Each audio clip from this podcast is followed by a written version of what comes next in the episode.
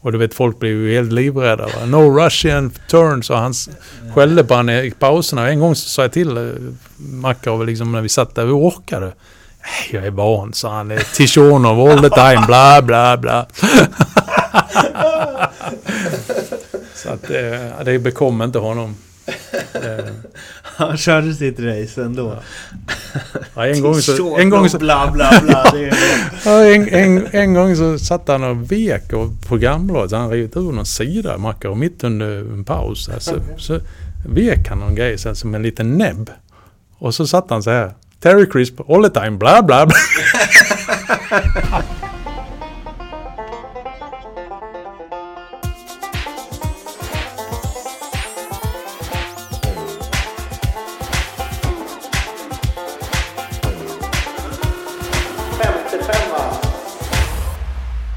här är 55an. Det är en möteversion med mig, Mårten Bergman, där jag har träffat Leksands legendaren Jonas Bergqvist.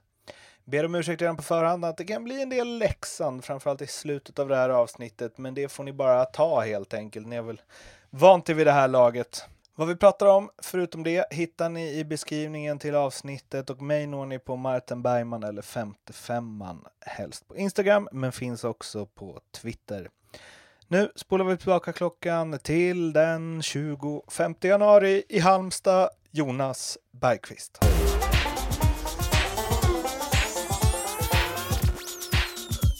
Eh, ni som eh, lyssnar på den här podden ofta vet ju att jag håller på Leksand och att det blir en del eh, Leksands eh, vinklar på vissa grejer och idag finns risken för att det blir det lite extra mycket eftersom det är eh, Jonas eh, Bergqvist som sitter mitt emot mig. Vi ska väl försöka prata om annat också och vi börjar som eh, alla poddar börjar, nämligen att du ska få ett paket av Elitset 94-95. Jag har hjälpt dig att öppna för det har varit stängt i 25 år så Oj. klistret satt rätt hårt.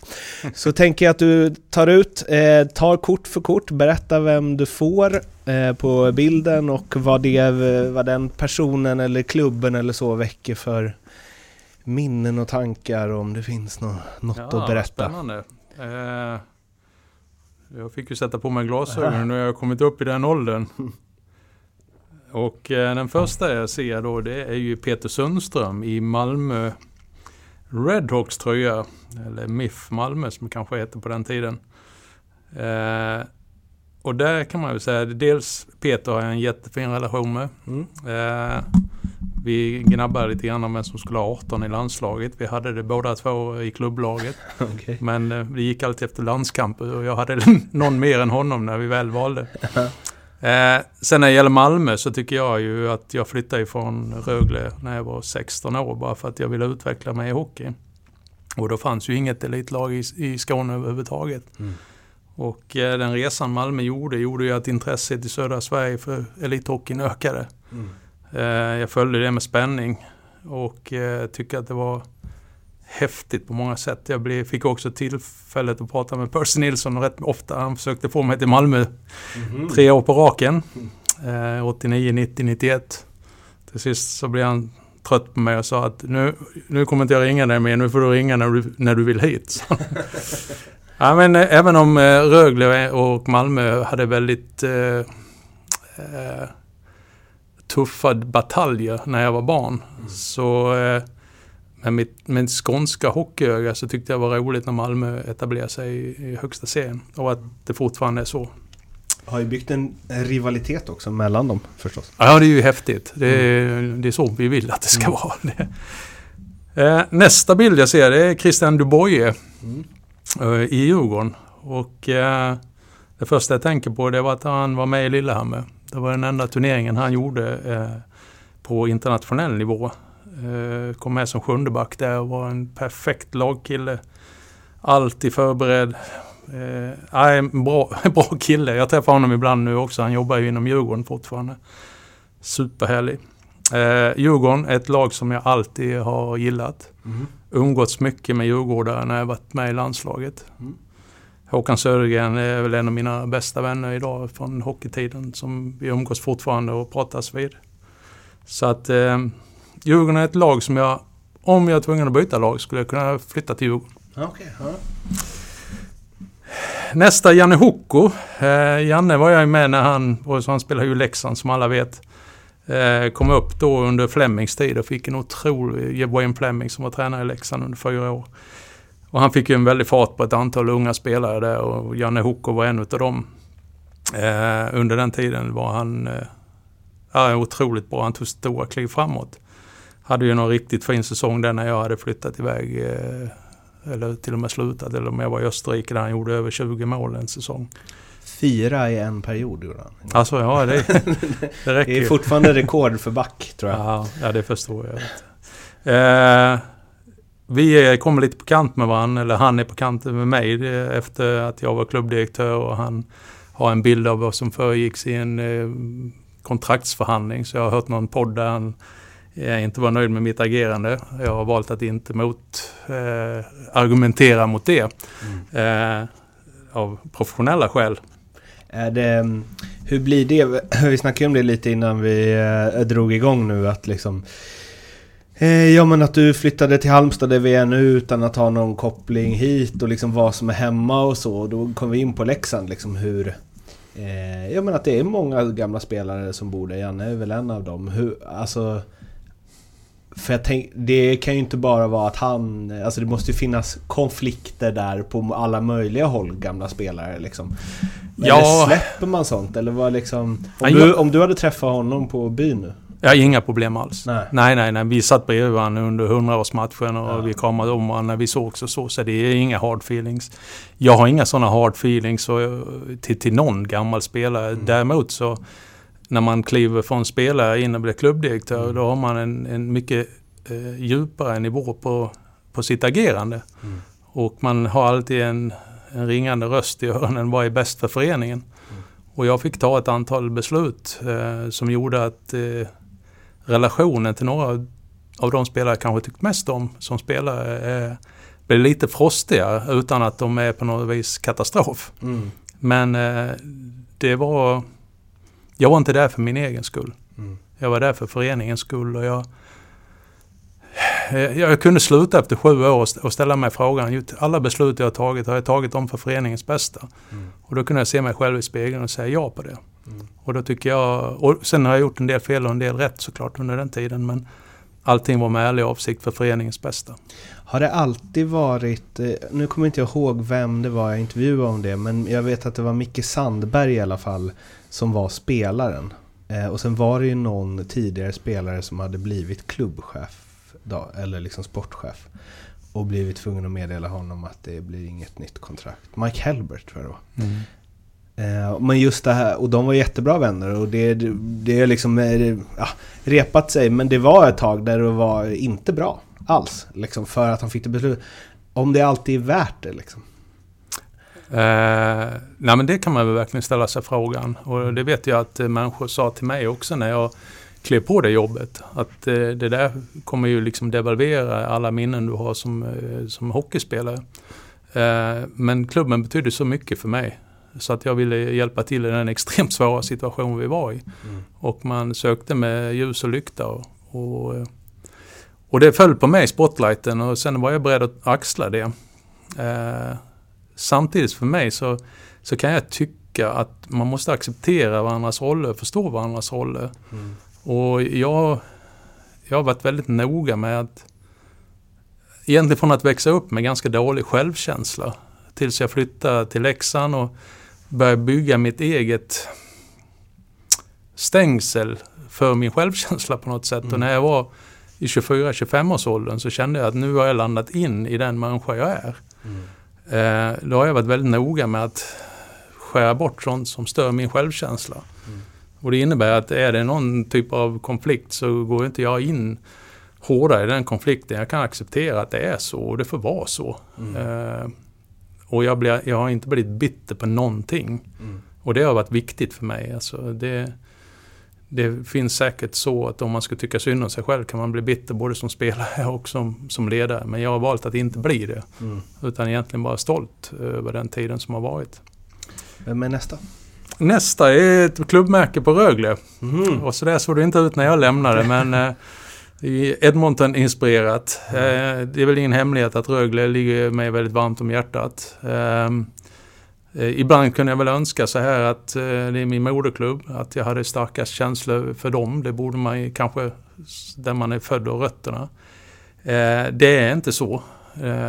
Jag har starka känslor för Rögle, men det går inte att jämföra med de känslor som jag har på den här tröjan som Jan Hock har på sig med Leksand. För det, det, och det, det är som kärlek ungefär. Mm. Man väljer inte vem man blir kär i och för mig är det så emotionellt eh, laddat med allt som har med Leksand att göra. Eh, till viss del är det emotionellt laddat eh, med Rögle också men inte alls i den utsträckningen. Jag tycker det är jätteroligt, det går bra för dem. Jag tycker de gör det fantastiskt bra. Och skulle jag under den aktiva karriären vara tvungen att byta så hade jag bytt till Rögle mm. som lag. Det är ju ehm, jag gjorde ett eh, reportage för många år sedan eh, där vi eh, hälsade på Rögle-supportrar, eller jag hälsade på massa olika eh, SHL-lag-supportrar och hängde med dem en dag. Eh, och det, den känslan jag fick av Rögle då bara, ja ni är ju som Leksandssupportrarna. Mm. Det är hårt prövade, man eh, driver lite med att det alltid går emot. Mm. Eh, man är glad ändå och liksom Eh, de, de sa inför, inför sista perioden låg de under med 2-0 så frågade jag en så här Vänder ni det här? sa han. Eller sa jag, han var... Eh, eller... Eh, nej, vinner ni det här? sa jag. Och då sa han, ja, jo det gör vi. Jag bara, ja, tror det, för Luleå hade varit helt över. Han bara, ja. Och gör vi inte det så vinner vi nästa. ja. Eller nästa. ja men det är skönt. Va? Nej men jag, jag tycker, eh, jag är väldigt glad att jag fick möjligheten att börja spela hockey i Rögle. För det var en riktig kamratklubb. Mm. Uh, alltså allt det som man skriver om idag, om dåliga ledare och uh, penalism och allting. Så jag har inte varit i närheten av det. Det var en fantastisk förening att vara i. Mm. Och de lärde mig också vara en riktig föreningsmänniska. Någonting som jag har djupt in, inom mig än idag. Mm. Som en stark, stark värdering. Eh, och de ledarna jag hade där, både på isen men framförallt de runt omkring. Liksom jag, jag kände mig nog inte trygg i någon annan miljö än just idrotten när jag var barn. Mm. Och det är ju tack vare de ledarna som var där. Och det, jag glömmer aldrig det. Nästa är Niklas Eriksson, eh, Leksand. Eh, Niklas och jag har ju kamperat ihop otroligt mycket.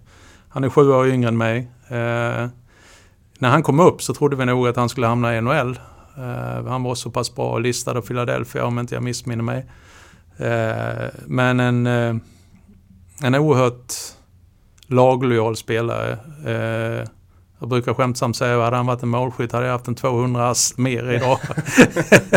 Men eh, nyfiken också på alltså, olika kombinationer. Om jag tog med mig någonting från landslaget eller jag hade sett på internationella scenen. Och, då spelar vi ihop kanske med Greg Parks eller med Jarmo Mäkital och så provar vi de där varianterna. Så där. Jätteroligt, taktiskt kunnig, det har han ju visat också som, som eh, coach. Eh, fick väl lämna Leksand lite med buller och bång. Eh, där, eh, ja, han är på något vis i takt med att han blir äldre så orkar han inte riktigt hålla upp den positiva motivationen. Mm. Och det kom saker från andra spelare. Då, då fanns det ett sportråd som valde att plocka bort honom. Mm. Vilket eh, kan kännas lite tungt för mig personligen. Det känns väl som att han är eh jag tänker alltid när jag, alltså han, när han liksom fick tröjan i taket och så. Tänker alltid att han kommer komma tillbaka någon gång. Ja, ja men det är väl ingen vild gissning på något sätt. Eh, samtidigt så har han väl sålt sitt hus i Leksand nu och kanske fått eh, lite annat perspektiv. Mm. Och jag tror nog att han har ju varit i Lillehammer som tränare tror jag. Kanske blickar ut mot något annat lag eller mm. utlandet. Han är så otroligt eh, lugn. Ja. alltså. Ja, men Niklas är ju en fantastiskt fin människa på alla sätt. Och jag eh, hade ju...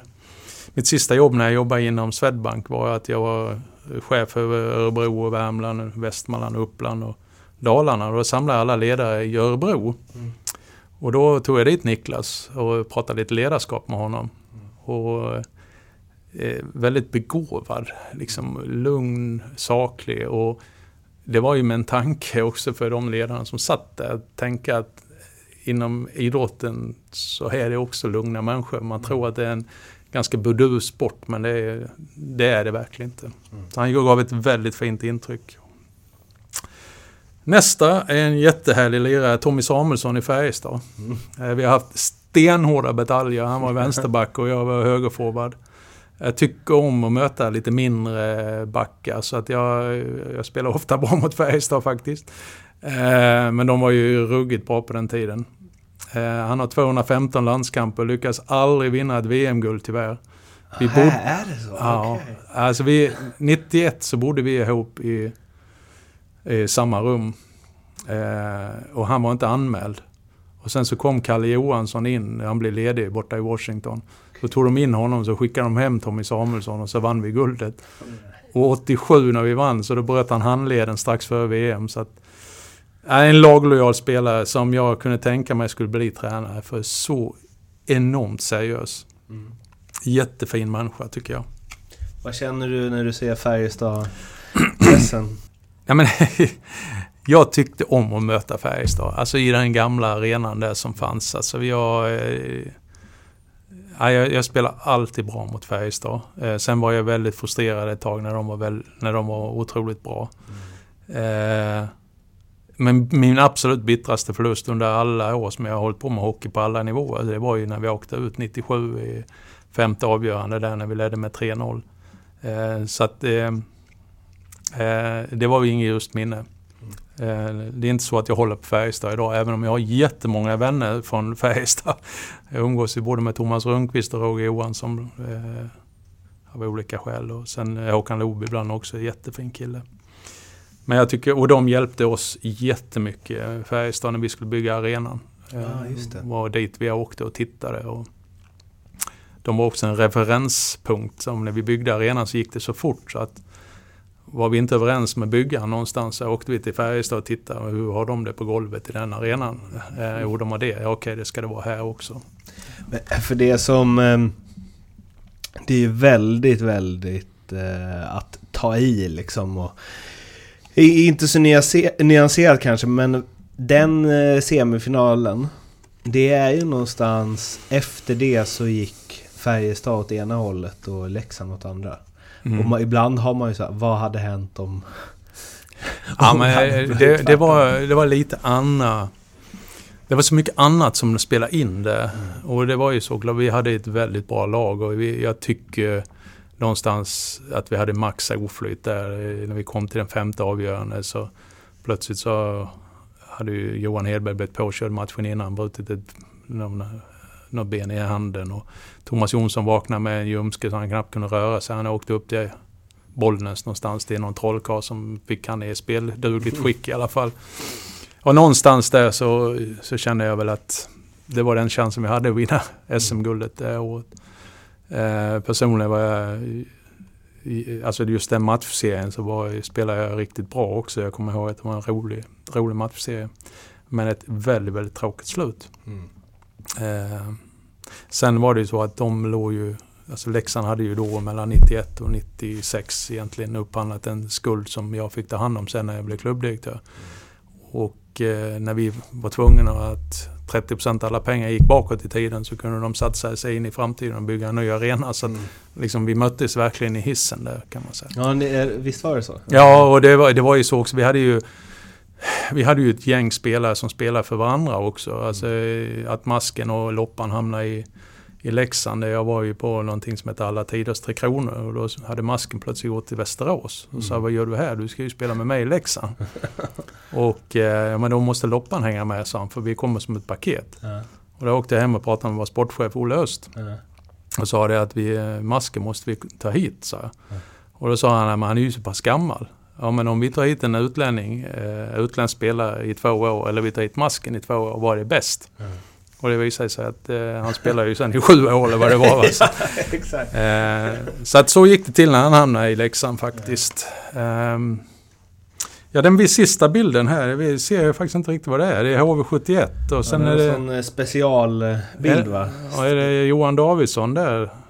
Eh, eller vem är det? Ser du det eller? Det är svårt när de tar bilden när de tittar ner. Eh, ja, vi kan leka med tanken ja. att det är Johan Davidsson. Man ser liksom spelarna bakom bättre. Ja, jo precis. Ja, visst. Ja. Eh, Micke Magnusson hade samma typ av eksem som jag hade under utrustningen. Så vi Aha, hade, okej. hade försökt hjälpa honom lite med det. Eh, om det är HV71, Ja. där har jag väl egentligen ingen riktig relation till kan vi säga. Det var... Eh, det blev lite sådär ändå spänt mellan HV71 i mitten på 80-talet när de tog dit Ivan Hansen, Roland, Roland Eriksson, Mats Löv och så vidare. Så spelade de upp sig då och gick upp. Så att eh, det var väl rätt tuffa bataljer mot dem. Sen tycker jag att vi hade ett ganska bra rekord mot HV på den tiden när jag spelade i alla fall. Johan Davidsson är en fantastisk spelare och människa. Eh, jag skrev faktiskt några rader till honom när han gick, avgick som sportchef. Jag hade lite relation då. Mm. eh, Och peppade honom för framtiden. Du, när du ser de där eh, gamla bilderna, vad gör du det med för känslor? Men otroligt varma känslor och en stolthet att jag fick vara med på den tiden. Mm. Jag eh, fick ju förmånen att åka tillbaka till Lillehammer för ett antal år sedan med en eh, tv-program som heter Bragden. Som eh, Gunde Svan gjorde på TV4. Och jag tyckte det skulle vara en rolig grej. Då var jag, Tommy Salo och Kurt Lundmark som fick åka dit. Och när vi var där så, så fattade jag inte hur nyttig den resan var för mig. För när vi kom in i omklädningsrummet och vi och Gunde han liksom är som han är och frågar Jonas var satt du någonstans och sådär. Och, och jag hade inte varit där sen vi hade vunnit guldet. Och då sa jag, ja, men här satt jag och här satt Poppa och Roger Hansson. Och sen skulle jag berätta att jag efter vi hade kommit in så jag hade ingen mobiltelefon på den tiden. Men jag lånade en mobiltelefon. Och sen skulle jag gå in på den toaletten och ringa hem till min fru. Så, då började jag gråta. Mm. Jag hade så mycket känslor i mig som var så positiva. Mm. Och där någonstans förstår jag att jag har rusat på som fasen efter min karriär också. Dels var jag väldigt nyfiken i min egen karriär. Mm. Men sen, och jag jobbar alltid bredvid också. Och sen så klev jag rakt in i en massa viktiga uppdrag på något sätt. Så jag har blivit uppslukad av det där. Mm. Samtidigt så kände jag någonstans där att det var så nyttigt för mig. För då kände jag att där och då, de ställde frågan vad du lärt dig av det här? Att jag ska bli mycket mer nostalgisk. Mm. Och det har jag varit efter det. Så att jag tittar med det här med nostalgiska blickar. Mm. Och de som följer mig på sociala medier, de ser att jag emellanåt blir lite nostalgisk och lägger ut gamla bilder. Och det är bara för att jag är stolt över den tiden. Mm. Jag har ingenting att skämmas för liksom. Eh, och jag plockar också fram mina klippböcker som min fru då har hjälpt mig med genom alla år. Och det är hur mycket som helst. Mm. Och jag hade inte sett dem i, på 15 år minst. Och sen läser jag dem där och jag får en helt annan bild av min egen karriär. Mm. Där jag tycker att jag har varit besviken eller inte levt upp till mina egna förväntningar och kanske inte andras heller. Och sen när jag läser den texten idag så förstår jag att fasen, jag var ju till och med bäst när det gällde. Liksom. Och det, det är en sån här viktig självkänslig grej att man, Mm. att man fick gå tillbaka. För det, det är en sak som eh, många har sagt, vissa mer än andra. Och, ja, den som fastnade mest när den sa hos mig var när jag intervjuade Kristoffer Nilstorp så frågade jag vad hans största motgång i karriären är. Och då sa han att jag...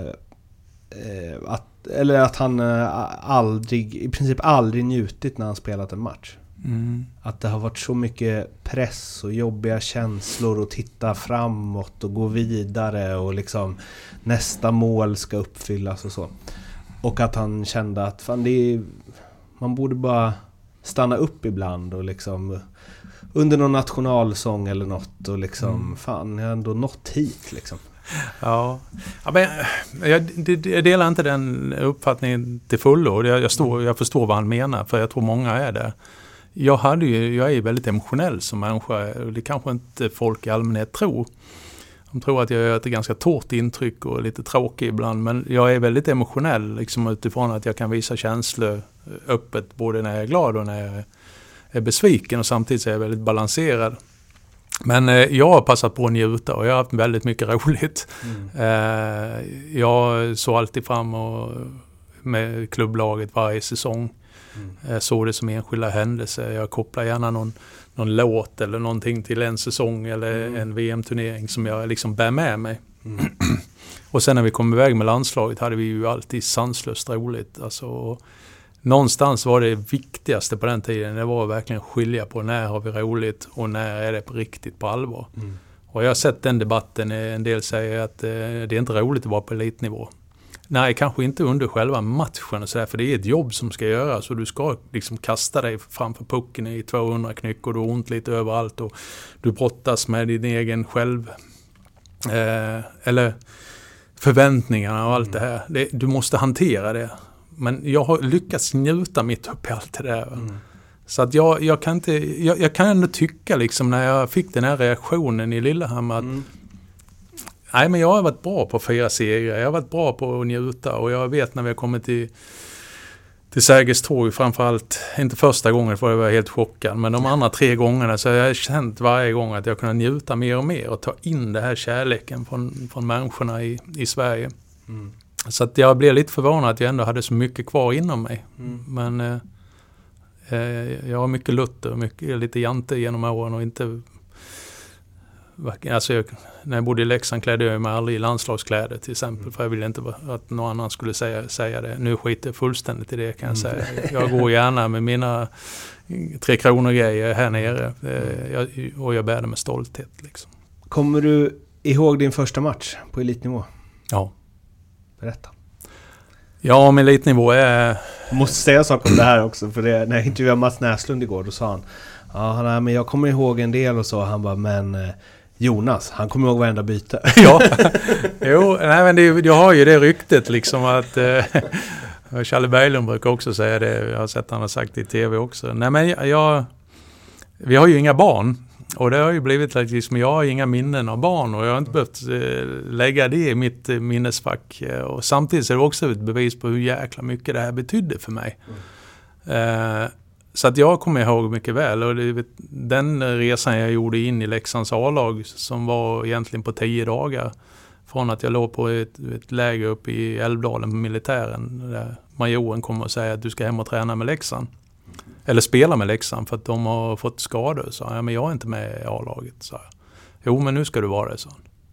Och då var det ju fem andra juniorer som också låg i lumpen då som hade en bil som de åkte mellan Älvdalen och, och Leksand.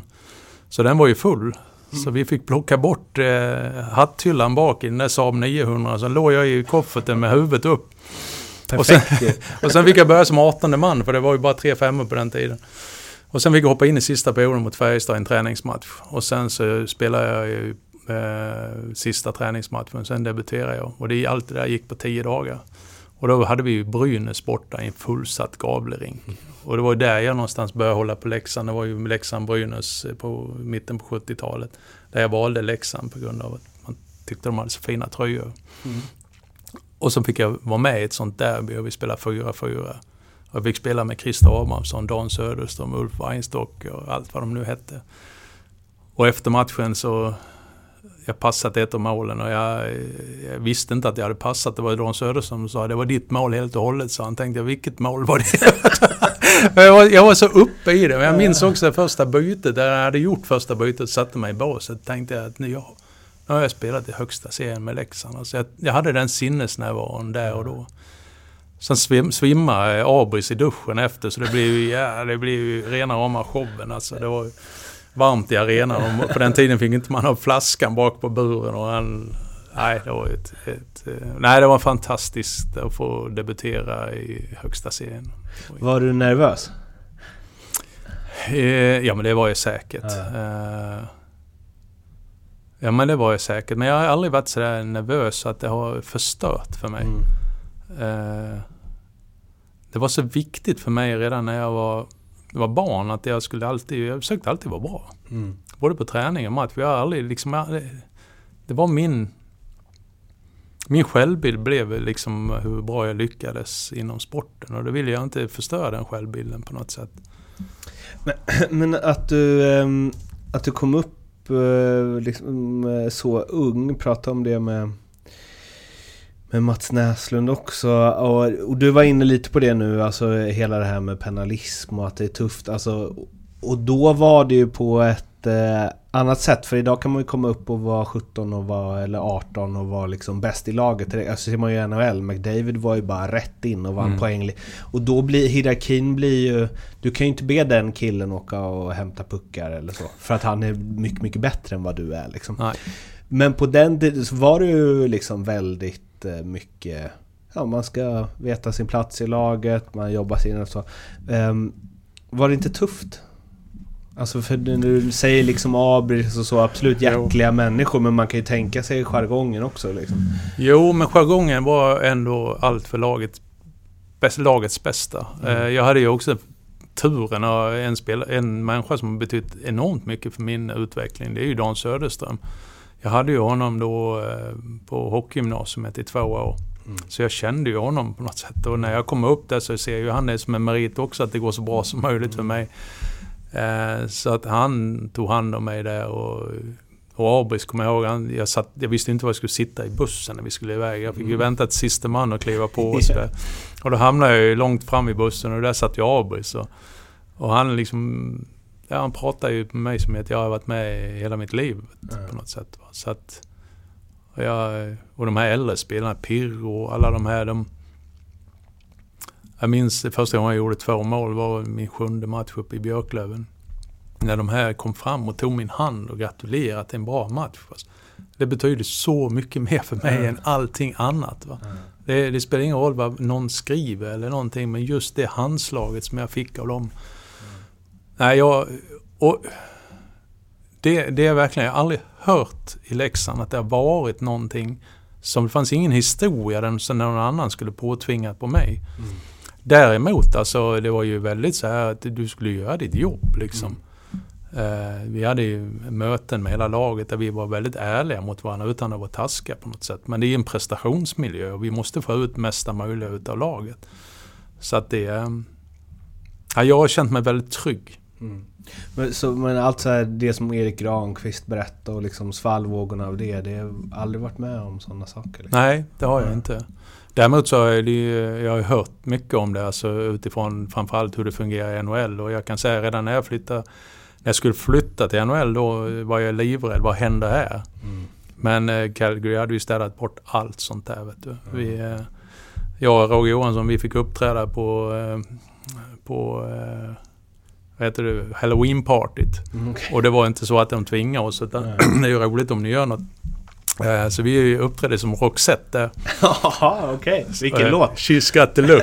okay. Han var Marie Fredriksson och jag var Per Gessle. Och det var rätt häftigt för sen fick de genomslagskraft i, i, i hela Nordamerika. Va? Så att jag, jag, jag träffade Gessle för, strax före pandemin. Ja. Och då, jag missade att säga det. Jag sa det till min fru efter. Jag borde ju sagt att det var jag som lanserade honom i Kanada. um, uh, en uh, grej som jag alltid tar upp och det uh, är ju liksom för anledningen att jag gör den här podden att de som jag intervjuar var mina idoler när jag växte upp och jag tyckte att det var så stort och som barn idoliserar man ju på ett annat sätt än som vuxen. Eller de flesta gör det i alla fall. Eh, och jag slängs lite mellan huruvida ni var större stjärnor och kändisar och idoler då än vad de är idag. För man kan argumentera för att det mytomspunna, svårtillgängliga, eh, att det man bara sett på TV, liksom på SVT någon gång och då och då, bygger en större nyfikenhet och idoldyrkan. Men man kan ju också argumentera för att man får så mycket tillgång till spelare bygger deras stjärnstatus också, som det är idag. Mm. Vad, vad tänker du kring det? Eh, nej men det är väl klart att hade jag haft den karriären som jag hade under 17 år och eh, allting hade filmats och man kunde göra highlights på mål och passningar och täckta skott så hade det ju varit rätt häftigt. Det kunde byggt mitt varumärke mm. som hockeyspelare på ett annat sätt. Eh, samtidigt så var det ju just det där att det var ju läge elds-tv när det var mm. VM till exempel. Alla eh, tittar liksom? Alla tittar mm. och alla såg samma sak. Och det, jag är ju fascinerad att det var ju ändå 24 år sedan jag slutade i landslaget. Och folk kommer ju fram ja, i stort sett dagligen och pratar mm. med mig om någon typ av hockey. Och det det har ju etsat sig fast. Mm. Det, och det, det tycker jag, jag är stolt över den tiden. För det var ju också så att fördelen som vi hade, det var ju att det spelade kanske 15 man i NHL. Mm. Det fanns inga i KHL och spelar man i Schweiz då var man diskvalificerad för, för landslaget i stort sett. Så att vi, vi var ju ett, ett gäng som alltid var med. Mm. Och vi blev ju som ett klubblag fast på, på landslagsnivå. Mm. Och egentligen så är det så att jag är ju bättre vänner, jag är ju bättre vänner från landslagstiden än Leksandstiden. Mm. Och det är ju rätt märkligt. Men det, är, det finns ju en naturlig förklaring. Vi låg ju ute och reste landet, land och rike runt och låg ihop, bodde ihop i 80 dagar på hotell och sådär. Så att de gemensamma upplevelserna har gjort att banden har blivit väldigt, väldigt starka. Också upplevelser, det tänker jag också spelar in på något sätt att ehm, ja, men idag reser alla kors och tvärs och alla var, men då var det liksom okej nu är vårt landslag på, i, liksom på andra sidan Atlanten och ska tävla. Alltså det blir, det blir så mycket större på något sätt liksom.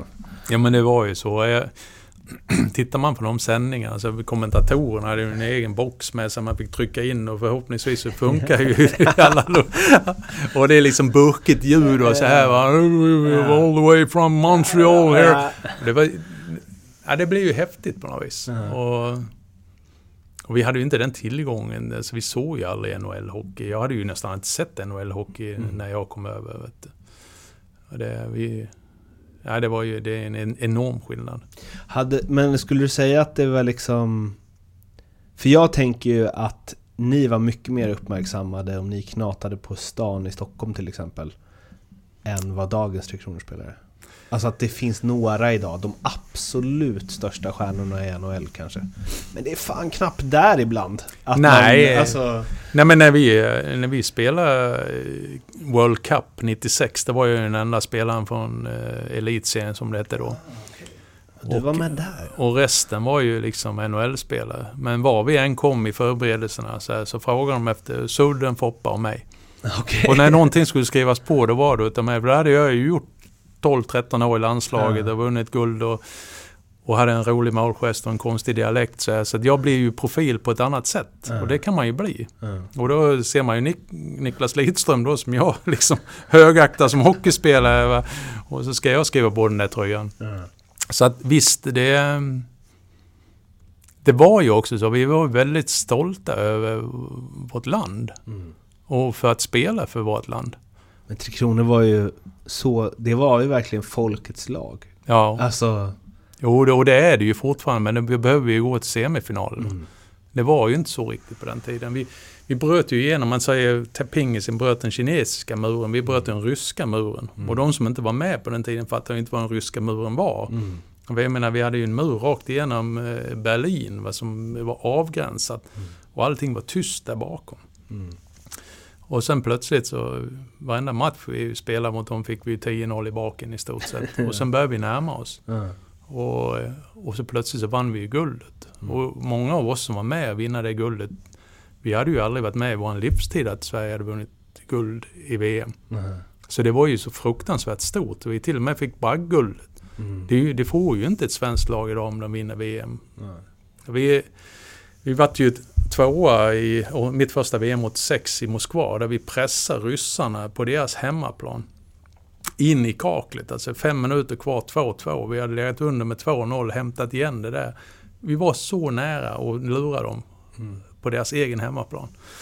Och sen torskade vi då och vi kom hem till Arlanda och folk var helt lyriska. Så här nära kommer Sverige aldrig komma igen. Och året efter så vann vi. Det var väl i den eh, hockeyns historia där, det, vem var någon tränare som fick få en, kommer ni någonsin Ja, det var Tommy Sandlin. Ja, Nej, nej. Kommer aldrig vinna över Ryssland. Nej, men det tycker jag ju när Borken kom in. Inom tre år ska vi vinna, sa han. va. Och Det, man behöver ju den visionära ledaren också som inte accepterar att det är som det är. Eh, Jag, eh, jag, jag ber om ursäkt till ni som lyssnar på alla avsnitt. Det blir lite upprepningar, men Niklas Sundström sa en rolig grej när jag intervjuade honom. Att eh, han skulle leta fram bilder till när hans eh, tröja skulle hängas i taket. Och då kollade han på sin debutsäsong som väl var 89-90 någonting. Och då, jag tror det var hans ungar som hade gått förbi liksom. Och bara, vad är det där? liksom. Eh, och han sa det, han bara, ja, man skrattar ju. Alltså det är ju i knappt samma sport som idag liksom. Hur, eh, hur tänker du kring det? Alltså för du var ju ändå med för det jag tänkte, det hände jävligt mycket där på 90-talet. Liksom. Mm. Ja, men jag kan tycka, eh, alltså bilder jag ser från 86 till 87, 88. De känns väldigt långt bort. Så. Mm. Eh, ser jag bilder från 89, då börjar det ju likna mer vad det gör idag. Mm. Och jag såg, det var för några år sedan nu, men då hade, gjorde de någon åter, review, sån här återview på SVT med Lillehammer-finalen. De visade en del av den matchen, jag har aldrig sett den. Och då insåg jag, men fasen det ser ju riktigt bra ut. Så att det är, men sen är det ju så, alla har blivit starkare, alla har blivit snabbare. Så är det ju. Mm. Och jag kan ju bara jämföra när jag var, debuterade när jag var 1981 eller gick ur elitnivå 98-99 där. Alltså jag var ju som bäst de tre sista åren. För det var ju att man var med hela vägen och, och jag fick vara hyfsat frisk också. Så jag vinner ju Guldpucken 96 som 34-åring. Just det, ja. Och det är, ju, det är ju, sen spelar jag ju bara ett par år till, sen lägger jag av. Mm. Och då har jag liksom lagt ett helt liv på att bli bäst i någonting. Mm. Och sen är det borta. Mm. det finns ju inte mer. Jag kan ju inte spela idag liksom på grund av att jag var bra 94. Eller 96 eller vad det nu är för någonting. Så att det, det. Och det har man ju mycket att hantera efter en karriär också. När man har så givet mål att man vill vara så bra som möjligt. Och sen börja ett helt nytt liv. Ja, varför la du av? Ja, jag, eh, alltså dels var det eh, sista året på ett kontrakt jag hade. Eh, jag hade haft lite otur den säsongen med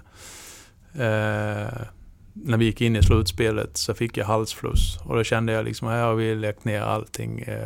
Och jag hade under säsongen, Sigge sköt mig och jag bröt några ben i handen och sådär. Mm. Mycket smärta sådär och komma igen och komma igen och komma igen igen och, och så komma igen igen.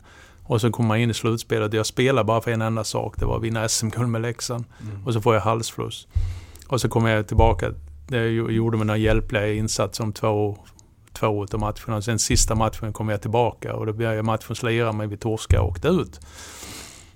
Och då kände jag, och sen skulle vi byta tränare igen. Och då kände jag bara Thomas Jonsson skulle sluta. Som var min... Eh, ja, vi, vi hängde ju ihop jättemycket. Mm. Och då bara landade det ner att nej, jag orkar inte en gång till att byta tränare och sen satsa en hel säsong för att sen bli sjuk i ett slutspel. Mm. Sen flyttade jag ändå till Österrike och blev övertalad. Jag hade inte tänkt göra det. Det var inte därför jag slutade. Eller det var inte därför jag slutade i Leksand utan det, jag, jag hade gjort upp med Leksand att jag skulle börja jobba på marknadsavdelningen, eller fortsätta jobba på marknadsavdelningen. Och det var det jag skulle göra. Mm. Men eh, sen var ju Bengt-Åke Gustafsson blev tränare i Fällkirch då. Så han ringde och tjatade och sen någonstans där gick det upp, ja men jag kan väl ta ett år i utlandet. Mm. Och det ångrar jag verkligen inte för att det, det landade ner en hel säsong, eller en hel karriär på ett jäkla fint sätt. Mm. Och vi fick vara med och vinna två titlar där nere. Och mm. Skrev en bok under tiden och liksom eh, drog tillbaka hela min karriär och sen kunde jag se på boken och så rita en guldkant och så lägga den åt sidan och tänkte att det funkar ju ganska bra på den tiden.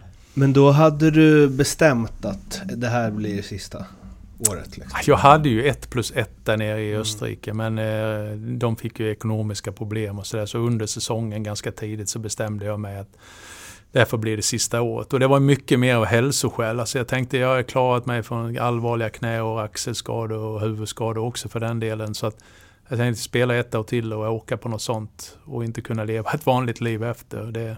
Åka aldrig sista åket? Eller? Nej, lite så kan man säga. Jag klev av in i liften och åkte hemåt. Men eh, då kommer du ihåg din sista match också då, antar jag? Ja du, det är väl lite mer... Det var någon slutspelsmatch där nere i semin tror jag. Vi åkte ur i semin där för vi hade inte fått lön på flera månader så laget var väl inte riktigt. Men vi vann ju Alpenliga innan jul. Det var ju jäkligt roligt alltså. Herregud, vi spelade ju, det var 17 lag i den där serien. Det var italienska och slovenska och österrikiska. Okay. Så spelade man ju det fram till jul och sen är det ett riktigt jäkla slutspel som gick hemma i vår hemmahall. Det var ju fullsatt där och jag vann skytteligan och vi vann det där. Det var, det var en riktigt härligt minne ska jag tala om för dig. Det var, och sen var det ju någon, vi hade ju vunnit Europacupen något år innan det, så man spelade ju så här Supercupen. Uh -huh. Och då vann vi den där Supercupen också. okay. Så att det, Nej, jag har ju två bucklor hemma på det där. Det var ett roligt avslut på något sätt att få vinna med ett klubblag på det sättet. Men när du åkte, när ni åkte ur där, visste du att det här är min sista match? Uh, nej, inte hundra. Mm. Jag gjorde inte. Jag hade... Nej, det kan jag inte säga. Utan sen så ringde ju Leksand också och ville ha, ha mig som VD i, mm. i Leksand. Och samtidigt hade jag ett tränaranbud från två stycken var ett riktigt seriöst. Det var Oskarshamn faktiskt. Mm. Ett treårsavtal. Jag åkte dit och hälsade på dem. Mm. Mm. Så det stod emellan att bli klubbdirektör i Leksand eller bli tränare i Oskarshamn. Mm. Eh, men då valde jag liksom. Jag, jag, var, jag var sjukligt trött på att åka buss. Eh, och, ja. ja. jag var verkligen ja. det. Det är någonting som jag absolut inte saknar än idag. Så det var det någonstans som avgjorde. Har... Um Eh, när du bestämde dig för att lägga av, fanns det någonting, fanns det några liksom jobbiga känslor kring det? Att så här, nu är det... Alltså kring det där vi pratade om nostalgiskt liksom, att man... Den delen av ens liv är över liksom. Och... Nej, det hade jag inte där och då. Det, jag tycker inte det. Mm. Jag tyckte nog att det var ganska skönt om jag ska vara ärlig. För att jag hade levt ett väldigt inrutat liv. Mm. Eh, när jag var i utlandet då hade jag ju lite tid över mellan matcher så. Men när jag var i Sverige alla år så jobbade jag ju bredvid. Vilket gjorde att jag, jag gjorde ju 60, 70, 80 timmar i veckan liksom. Mm. Med hockey och jobb. Så att jag, jag, och sen så ville jag alltid vara bra. Jag åt och jag gick upp mitt i nätterna och mixade mat och grejer för att jag skulle bli så bra som det någonsin mm. gick att bli. Och det är någonstans, jag kände bara att det var nog. Och sen fick jag en perfekt avslutning med landslagskarriären. När vi fick vinna guld min sista landskamp. Jag slog landslagsrekordet. Så jag kom hem till Sergels torg och kände att det är över nu. Liksom. Mm. Mm. Eh, eh, så att jag, jag fick ett jättefint avslut. Och sen... Hade du någon, var det någon gång då du liksom gick, alltså, eller gick på någon match, du såg en match med Leksand förstås eftersom du jobbade där, men där du så här, fan jag hade velat vara Alltså, när man kliver upp som klubbdirektör där så det, det blir på en helt annan nivå. Du får en sån... Om du frågar mig om jag var nervös som spelare så var jag ju mycket mer nervös som klubbdirektör. Ja. Eh, jag hade ju en ganska hög puls under de matcherna och det är klart att vissa matcher känner man bara att ge hit pucken, ska jag sätta han? Det, det var ju fortfarande så. Det var rätt roligt då när masken, han, det var väl inte första året, för Olle Öst var ju sportchef där de två första åren. Men det måste vara tredje året och då gjorde vi sådana här riktiga tester på hela laget. Vi flög dit dem från olympiska kommittén och, och det är alltid från eh, ja, en brutalbänk eller allt vad det är. Och sen var det en sån där man skulle trycka eh, med handen. Mm -hmm. Och så får man ett värde då. Mm. Så masken och jag kom dit och besökte dem då. Och då frågade vi vad har det gått för er då? Så var det ju någon som hade högsta så här. Och sen tog masken så här och slog allihop. och sen tog jag, då slog jag masken. Så sportchefen och vdn hade bättre styrka i nävarna än vad de hade. Då kände man att det är väl dags för comeback. han gjorde väl det också, gjorde han inte det? Jo, han gjorde ju det. När du ser tillbaks på din eh, karriär, hur eh, nöjd är du? Ja, men jag är extremt nöjd. Mm. Det är jag. Eh, man, man, ska också komma ihåg var, var jag kom ifrån. Alltså jag kom från ett distrikt som aldrig hade producerat en landslagsspelare i ishockey. Mm. Alltså på tal om den här mystiken, hur det var på den tiden. Eh, jag trotsade alla som tyckte liksom att skåningar ska inte flytta norrut och försöka sig på hockey. Mm. Till att gå hela den resan och få vara med om allt det jag blev. Alltså även om jag var under Leksands flagg så var jag också en pionjär för hela den södra Sverige egentligen. Där jag var först liksom att spela i landslaget, jag var först att spela ett VM, jag var först att vinna medaljer, jag var först att, att hamna i NHL, jag var först att vinna Guldpucken. Så jag, jag gav ju en pionjärkänsla i det här mm. också. Så att jag kände mig kanske alltid lite i underläge under hela min karriär, ända till, till idag egentligen. Mm. Där jag känner liksom att jag har slagit underläge utifrån varifrån jag kommer. Och sen komma till Leksand som var ett sånt klassiskt lag med så många bra spelare.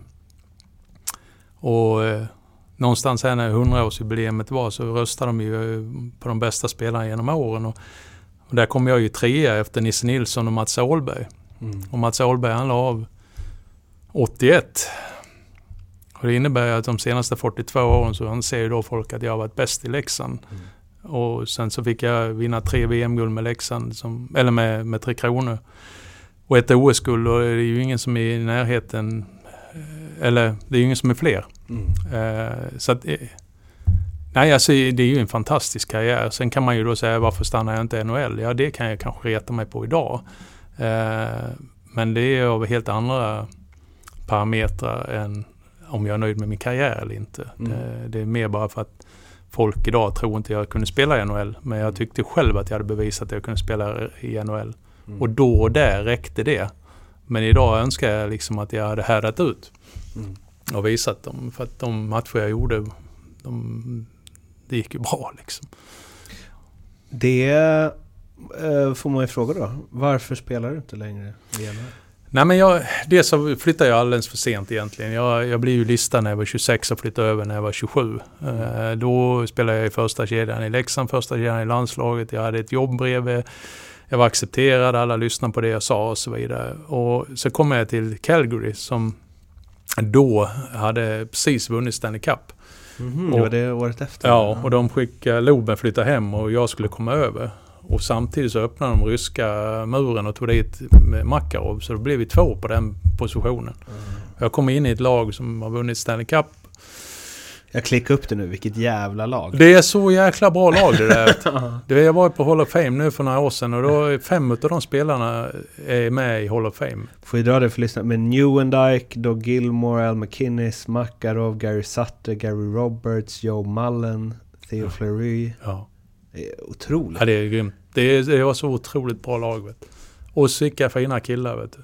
Ja, det var det? Ja, fantastiskt. Okay. Alltså, det, det, det, var ingen slump att de vann kan jag säga. Och de hade en, en general manager som var uh, Cliff Fletcher. Alltså vilken människa. Uh, nej, men det blev så att jag, jag spelade inte den utsträckning jag ville. Uh, och man hade, om man ska ärligheten ska fram så vann de ju året innan för att de gillar ju inte tränaren. Men laget gick ihop och vann. Mm. och det pratar man med Håkan Loob så säger han den tränaren de hade innan, de, han gillade allihop men de vann ingenting med honom.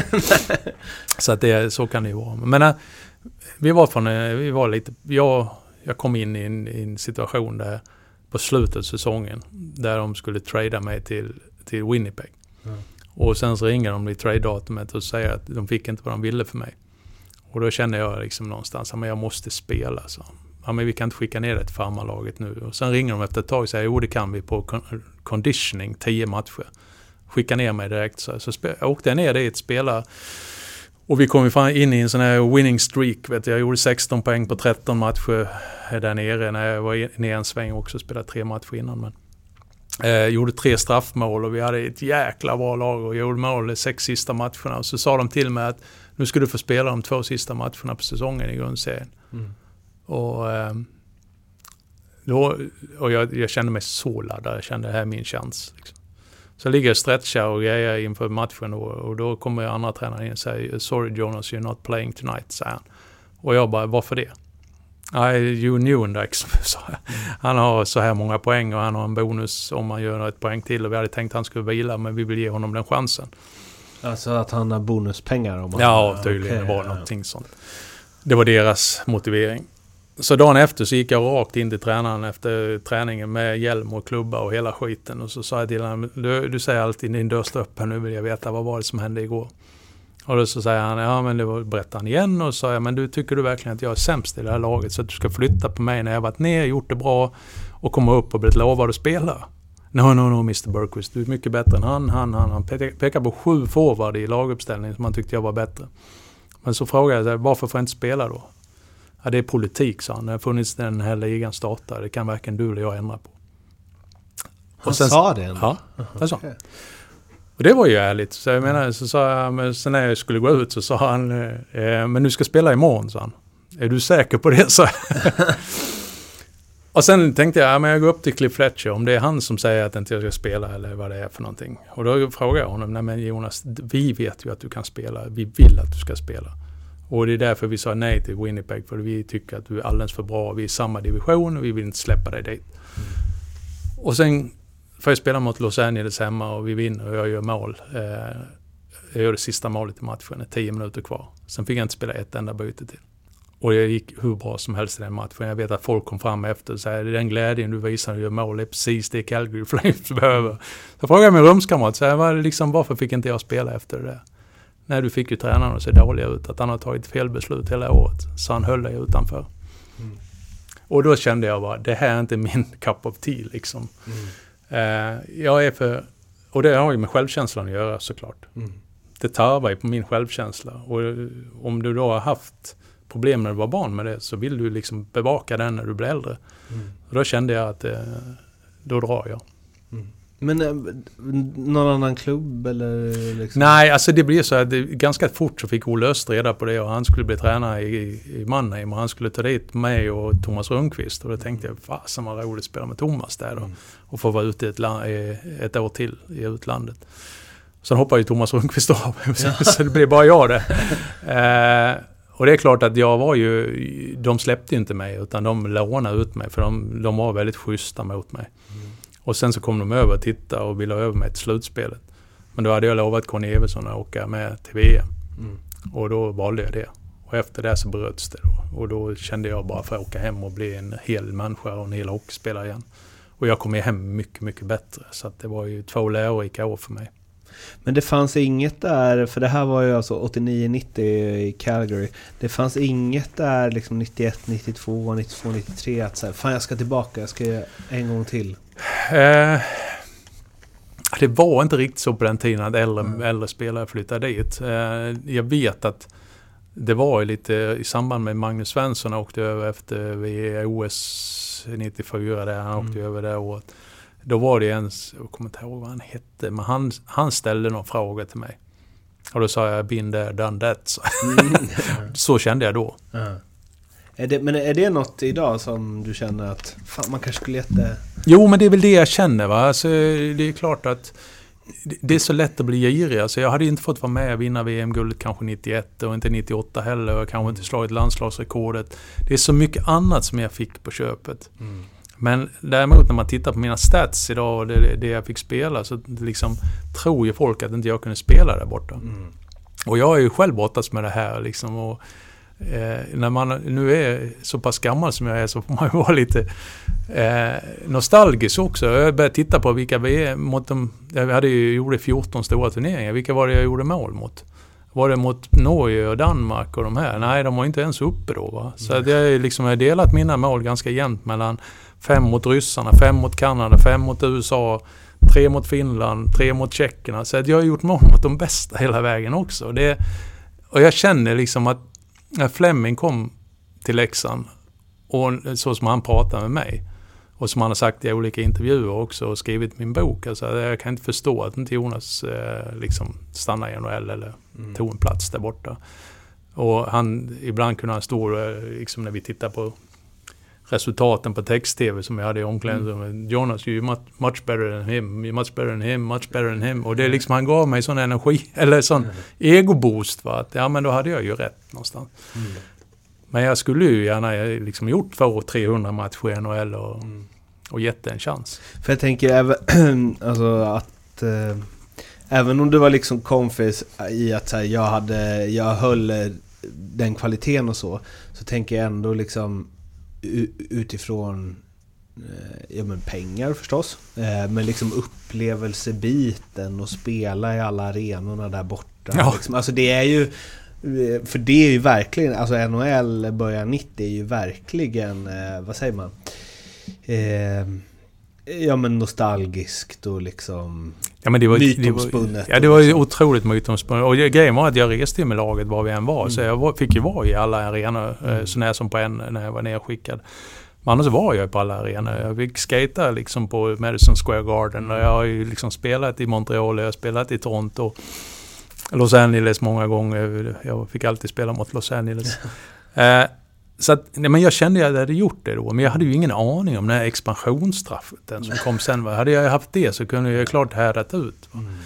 Eh, sen vet jag att Roger Johansson stannade ju kvar där. Han var ju med mig i Calgary. Så stannade han kvar och sen ringer han ju över till mig och säger nu, ju, nu har vi bara två högerforwarder, resten är skadade eller borta. Va? Så att jag hade ju fått min chans där och då. Mm. Men eh, Ja, det var, det var dumt. Jag, jag träffade Cliff Fletcher på Canada Cup 91 också på en stor bankett. Och han såg att jag kom gående, så reser han sig upp, går fram till mig och kramar om mig. Och så säger han, det var synd att det blev som det blev hos oss. Du skulle haft lite mer tålamod. Men. Ja, det är alltid lätt att vara efterklok. Ja, men jag försöker inte vara girig i den frågan. För att jag, jag fick vara med om så mycket annat.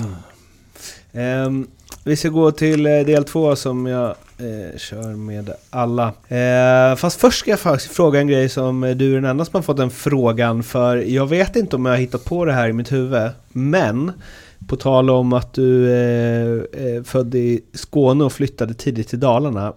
Had, alltså, var inte du eh, med, eller åtminstone att han pratade om det, Fredrik Lindström, när han gjorde värsta språket. Att ja. det är en helt unik dialekt. Mm. det, så är det. Ja, ja men det är, det är ett sånt där roligt minne i livet. Jag hade varit i Stockholm och sålt reklam för Leksand och sen kom jag ut från mötet så hade jag ett telefonmeddelande på. Så jag lyssnar och då säger han, hej det är Fredrik Lindström, vi ska börja med ett nytt program som heter Dialekt eller vad det var. Mm. Och vi vill ha med dig i programmet. Och då hade jag ändå jobbat lite grann på TV. Jag vet hur det är. Man sitter runt ett bord och så spånar man att nu har vi en idé här, nu ska vi göra det. Vem är det som pratar konstigt i det här landet? och, så, och så föll det då på mig. Va? Ja. Och ja, det är klart att eh, det finns eh, stunder i min uppväxt där jag tyckte det här var jäkligt jobbigt att alla påtalar det. Men idag skiter jag fullständigt i det för att det är en del av min det är min, mitt, mitt liv. Mm. och jag har aldrig försökt ändra eller varken fram eller tillbaka och det har blivit som det har blivit. Men det var ju roligt att vara med där. Det, var, ja. det är ju folk som fortfarande liksom, ibland kommer och säger du, det finns på play det där, jag har sett det där och vad roligt det var. Ja, för han bröt verkligen ner det va? Vilka ja. grejer i olika dialekter. Ja, jag hade ju ingen aning om det han sa. Ja, men jag, jag träffade honom i samband med VM 2013 också. Då satt han åt på ett ställe och gick fram och hälsade på honom. Och då, den som satt mitt emot, där drog han hela storyn om min dialekt igen, liksom hur unik den var. Vet du, så. Ja, jag tänkte att det, var, att det var något. Jag hade ett svagt minne av det där.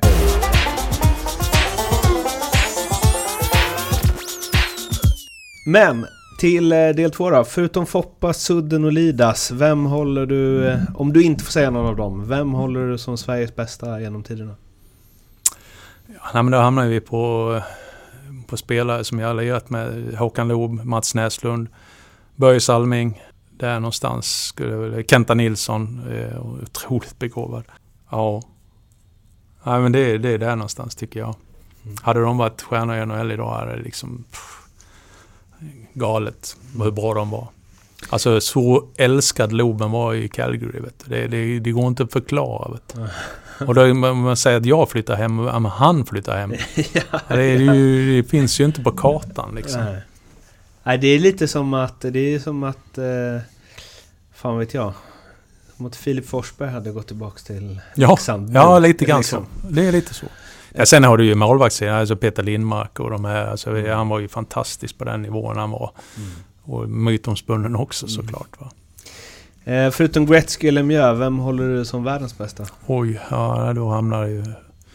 Jag är ju så svag för Gretzky vet du. Men, eh, nej, men jag, jag hade ju förmånen att få spela eh, tillsammans med att sitta bredvid omklädningsrummet och umgås privat med eh, Sergej Makarov.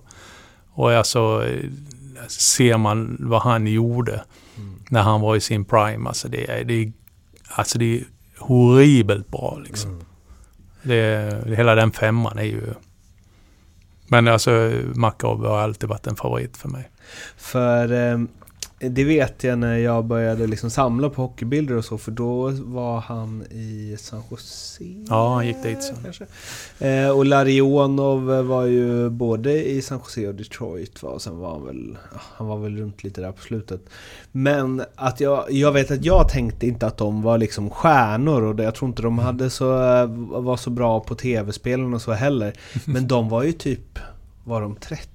31, 32 när de kom dit. Liksom. Ja, det var de. hade ju haft... Och då gjorde de ändå 10 år till i NHL. Ja. Liksom. Men deras prime var väl innan det egentligen. Ja, ja. ja.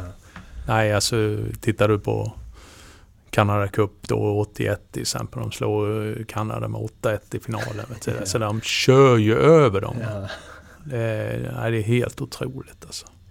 Ja, det är en liten specialare här. Eh, Henrik eller Daniel Sedin? ja. ja, nej det vet jag inte men... Eh, jag tycker Henrik, han var ju också kapten under alla år. Han drog ett jäkla stort lass. Men det är ju nästan omöjligt. Det är ju, de är fantastiska. Mm. Jag, jag hade möjlighet att spela ihop med dem en gång i tiden. När jag spelade ner i Österrike så ringde ringde deras tränare, jag tror det var Pirro Alexander, eller det var Pirro som ringde i alla fall mm. och eh, sa att du, vi behöver någon som tar hand om de här två ungtupparna. och vi är födda på samma dag, 26 september, men det skiljer 18 år på oss. så jag hade kunnat spela med dem.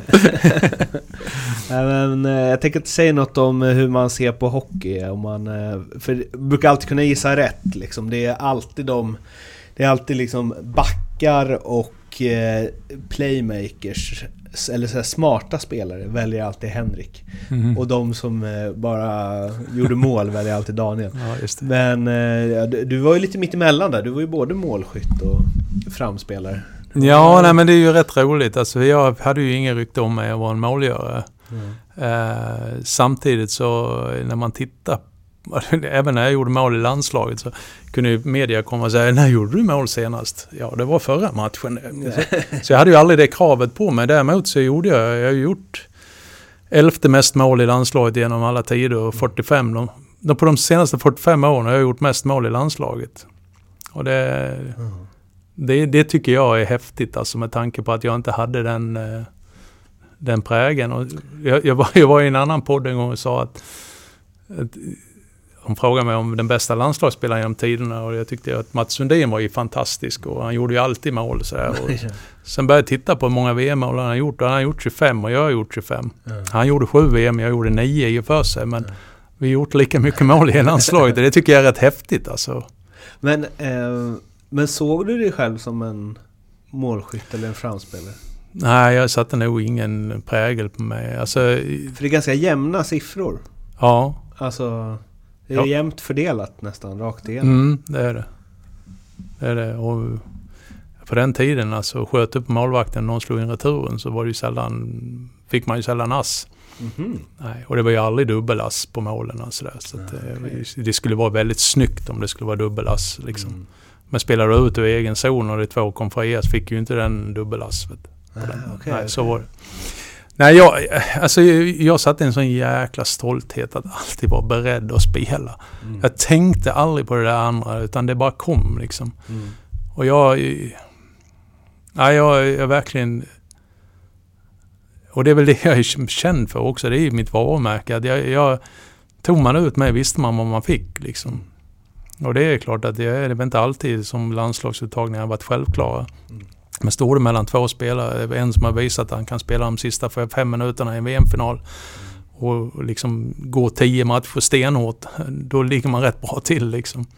Men om man säger så här, om, eh, för att ta ett exempel från läktaren. Om, om eh, Per-Erik Eklund och Thomas Forslund kom in två mot etta och Per-Erik hade pucken så var det ju nio av tio att han passade. Och Forslund mm. hade varit nio av tio att han sköt. Vad mm. var du där? Var du fem, fem skott, fem pass? ja, ja, men det är en intressant fråga. Eh, nej, men jag älskar ju att göra mål. Alltså det vet man ju också, de som har sett mig, hur glad jag blir efter mål. Så jag, jag älskar ju verkligen det. Men jag gjorde aldrig... Nej, men jag, jag läste situationen. Det som är bäst för laget, det gör jag. Liksom. Och det är klart att säkert sköt jag någon gång, men eh, vi var ju, det var ju rätt mycket så här att man man ska vara laglojal och kan man passa så passar man helt enkelt. Det... Om du får tänka helt fritt. Eh, vilken regeländring, hur galen den än må vara, hade du velat testa inom hockeyn idag?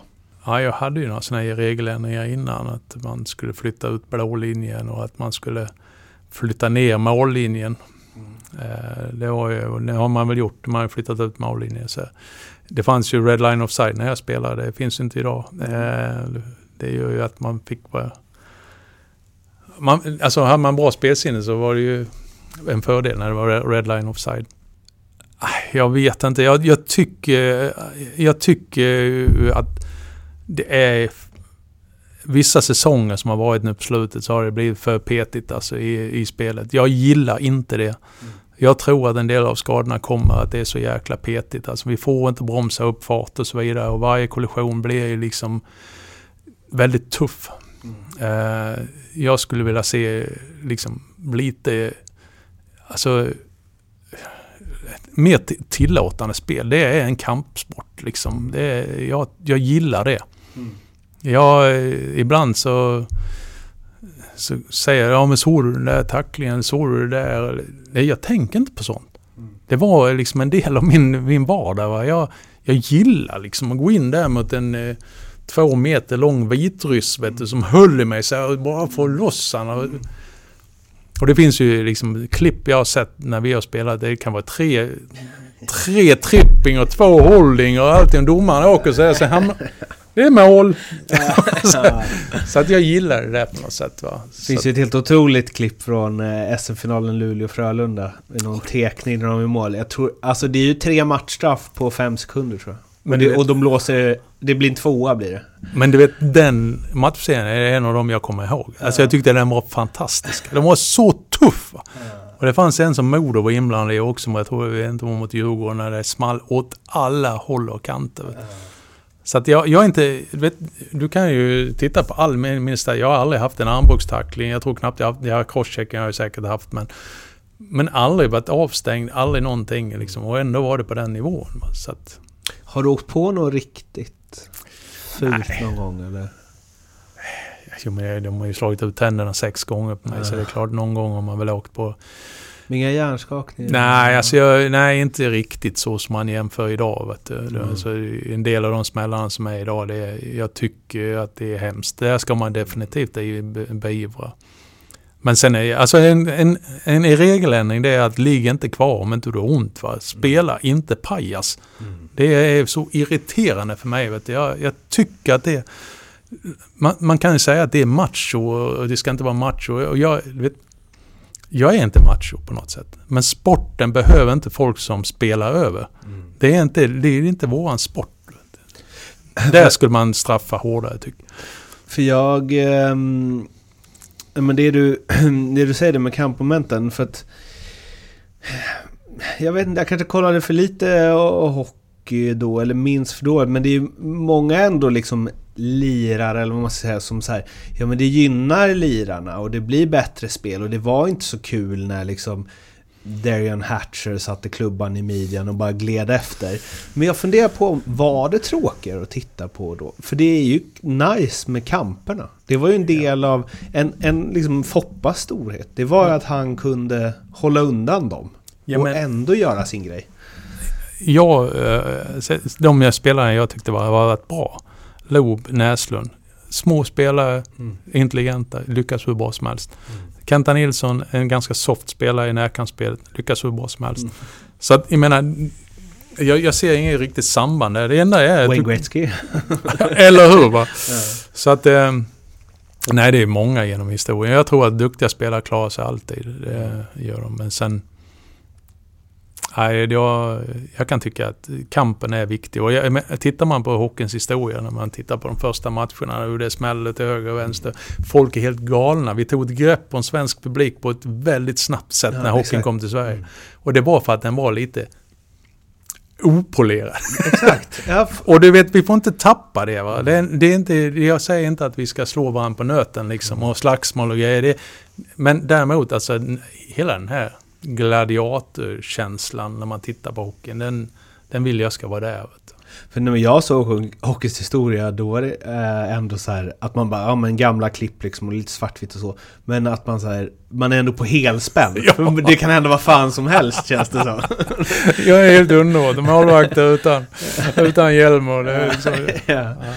Ja, um, men, eh, nej men för eh, typ ehm, i eh, NHL, det är ju så, tycker jag, det är så himla tydligt. Jag har ju en veckopodd tillsammans med och gör ju också eh, Fimpens Resa med Fimpen då, så kollade mycket på William när han var över i San Jose. Första nio matcherna i år. Eh, och hur backarna där, för vi gnäller mycket att liksom man har ansvar. Jag kan tycka att Wikegård och kompani liksom går över gränsen ibland, att visst man har ansvar, men de är också jävla ansvar som tacklar. Ja, ja. Om du inte har pejl så kanske du inte ska chansa. Liksom. Men backarna i NHL, de... Eh, alltså de slänger ju iväg pucken. För de vet att det kommer en tackling. Mm. De är beredda hela tiden liksom. Vilket jag tänker, då blir det hela den här... Det blir kontraproduktivt på något sätt med den här höga farten då. För det mm. gör ju att spelet också blir sämre. För att mm. spelarna hinner ingenting. Nej. Ska du skydda dig, mm. då måste du slå en sämre passning. Ja. Ja, så, så, alltså. ja men lite så är det. Men jag, jag tycker alltså... Det, det, får inte bli ett spel, vilket det har varit nu, liksom lite modernt, att alla ska ha högsta fart hela tiden. Nej, det, det, är den, den hockeyn jag tycker är tråkigast att titta mm. på om jag ska vara ärlig. Ganska fort förra året så fastnade jag för Växjö. Jag såg nästan alla Växjös matcher. Jag pratade med mitt syskon barn då, som sa att du ska titta på Växjö. Vet du. Slå ner på tempot, tog det lugnt, accelererade, mm. spelade lite defensivt ibland, öste på framåt ibland. Precis som jag vill att det ska vara. Mm. För det, det triggar intellektet för ditt spelintellekt. Mm. Liksom. Mm. Du måste inte bara åka. Nej. Du kan vara någonting annat också. Det är väl det som är för då säger folk så här, men hastighet och bla bla bla, och sen McDavid. Ja, och det, det som är helt unikt med honom är ju att han gör ju allt han perfekt det i, superhastighet. Liksom. Men det var ju därför ryssarna var så bra. De tränar ju på att göra det här i väldigt, väldigt hög fart. Uh. Och det var därför de var helt överlägsna. Alltså. Uh. De, de klarar ju av att göra det som kanadensarna kunde göra i ett stillastående. Det klarar de av att göra i 100 knyck. ja. Och det blev ju... Det blev, alltså jag har läst Wayne Gretzkys bok, eller jag håller på att läsa den nu. Där han menar på att när man släppte in européerna i i NHL. Alltså det utvecklar ju hela produkten, alltså det utvecklar sporten på ett sätt. Va? Den bästa spelaren som du spelat med och då eh, det behöver liksom inte vara den, det kändaste namnet eller den som blev bäst utan den som du haft i samma lag som du liksom upprepande prestationer som du tycker har varit mest imponerande? Ja, det, det, det, är som, det är som spread på det där och man kan vara bra med det men om jag kan dela upp det liksom eh, Leksand eh, Ja, det var så många genom åren så att jag, det är mhm. svårt att säga. Men alltså, jag fick ju spela med Foppa två år i landslaget i samma kedja och det är klart att så bra som han var när han var som bäst. Mm. Alltså det, det var ju fascinerande. Alltså, mm. Man tror inte att det finns, det är inte samma sport. Mm. Eh, sen tycker jag Tittar man på Mats Sundin, alltså, varje gång om det stod 1-1 och var tre minuter kvar, då kunde vi sitta på bänken och liksom, har Sudden gjort något idag? Nej, nej men då vinner vi. Han klev ju alltid fram. Eh, men sen i NHL, alltså titta på Gilmore till exempel, som inte är kanske så känd för de flesta. Men alltså vilken lirare. Alltså, det var ju som ett mini-Gretzky, inte riktigt där men alltså magisk. Mm. Theo Fleury, han hade ett hjärta som var, alltså är helt otrolig. Vet du. Mm. Newendike, han gjorde 50 varenda år. Vet du. Mm. Och vi har haft en svensk som har gjort 50 genom åren. Mm. Det där är så intressant för den tiden, alltså tidigt 90 till alltså, ja, men hela 90-talet igen. Det var ju så många eh, bra spelare. Ja. Som Alltså Newendike, han kan ju inte ens räknas som liksom topp 20 centrar under den tiden. Och då var han ändå... Men för att det var ju... Mm. Det är inte... Det kanske finns liksom 10 sådana idag som har den, men det var ju de här All-star-lagen där 94-95. Det är ju helt sanslösa lag. Mm. Alltså. Ja men det man kan tycka, alltså om du tittar på de bästa då, Lemieux, han gjorde ju liksom Pittsburgh till mästare. Eh, Gretzky han gjorde Edmonton till mästare. Messier han gjorde New York Rangers till mästare. Eh, Gretzky höll på att göra LA till mästare också. Mm. Sen tittar man på, på Conor McDavid som jag tycker är fantastisk. Jag såg honom live nu i, i Toronto för något år sedan här. Där han gjorde det fantastiska målet. Han mm. tittade upp i mittzonen och gick igenom. Mm. Men de får ju inte då lyfta lite i Edmonton. Va? Och då är det liksom, det är olika dimensioner hur bra du kan vara som spelare. Mm. Men ingen tog en dag, day off när Gretzky var med. Mm. Han fick hela laget, så hade han ju såklart Messi bredvid sig och där tog man inte day off. eh, alltså jag gillar ju den dimensionen också på spelarna som har det där lilla extra. Mm. Och det kan man ju säga att i Calgary vi kom ju second overall, alltså det året. Eh, jag kommer inte ihåg vem som var etta, men vi, vi, hade ju ett jättebra lag. Hur de tränar och hur de förbereder sig. Och, och så seriösa. Vet du. Mm.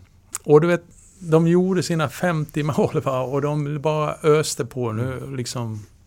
Vi kunde åka liksom från New York, eller från New York upp till Toronto och byta plan. Vi hade ju inte charter på den tiden. Vänta fyra timmar i Toronto, fyra timmar hem med planet. Vet du, och sen direkt från ishallen till...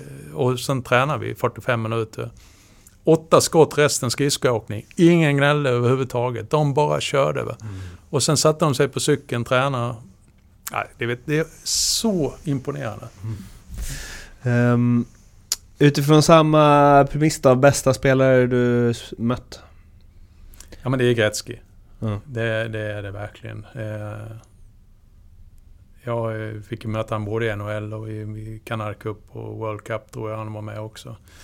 Eh, nej, jag, jag, jag tycker han är fantastisk. Men sen liksom, man säger, när vi mötte superryska femman, där, mm. alltså, det, den helheten tillsammans, det, det var magiskt alltså.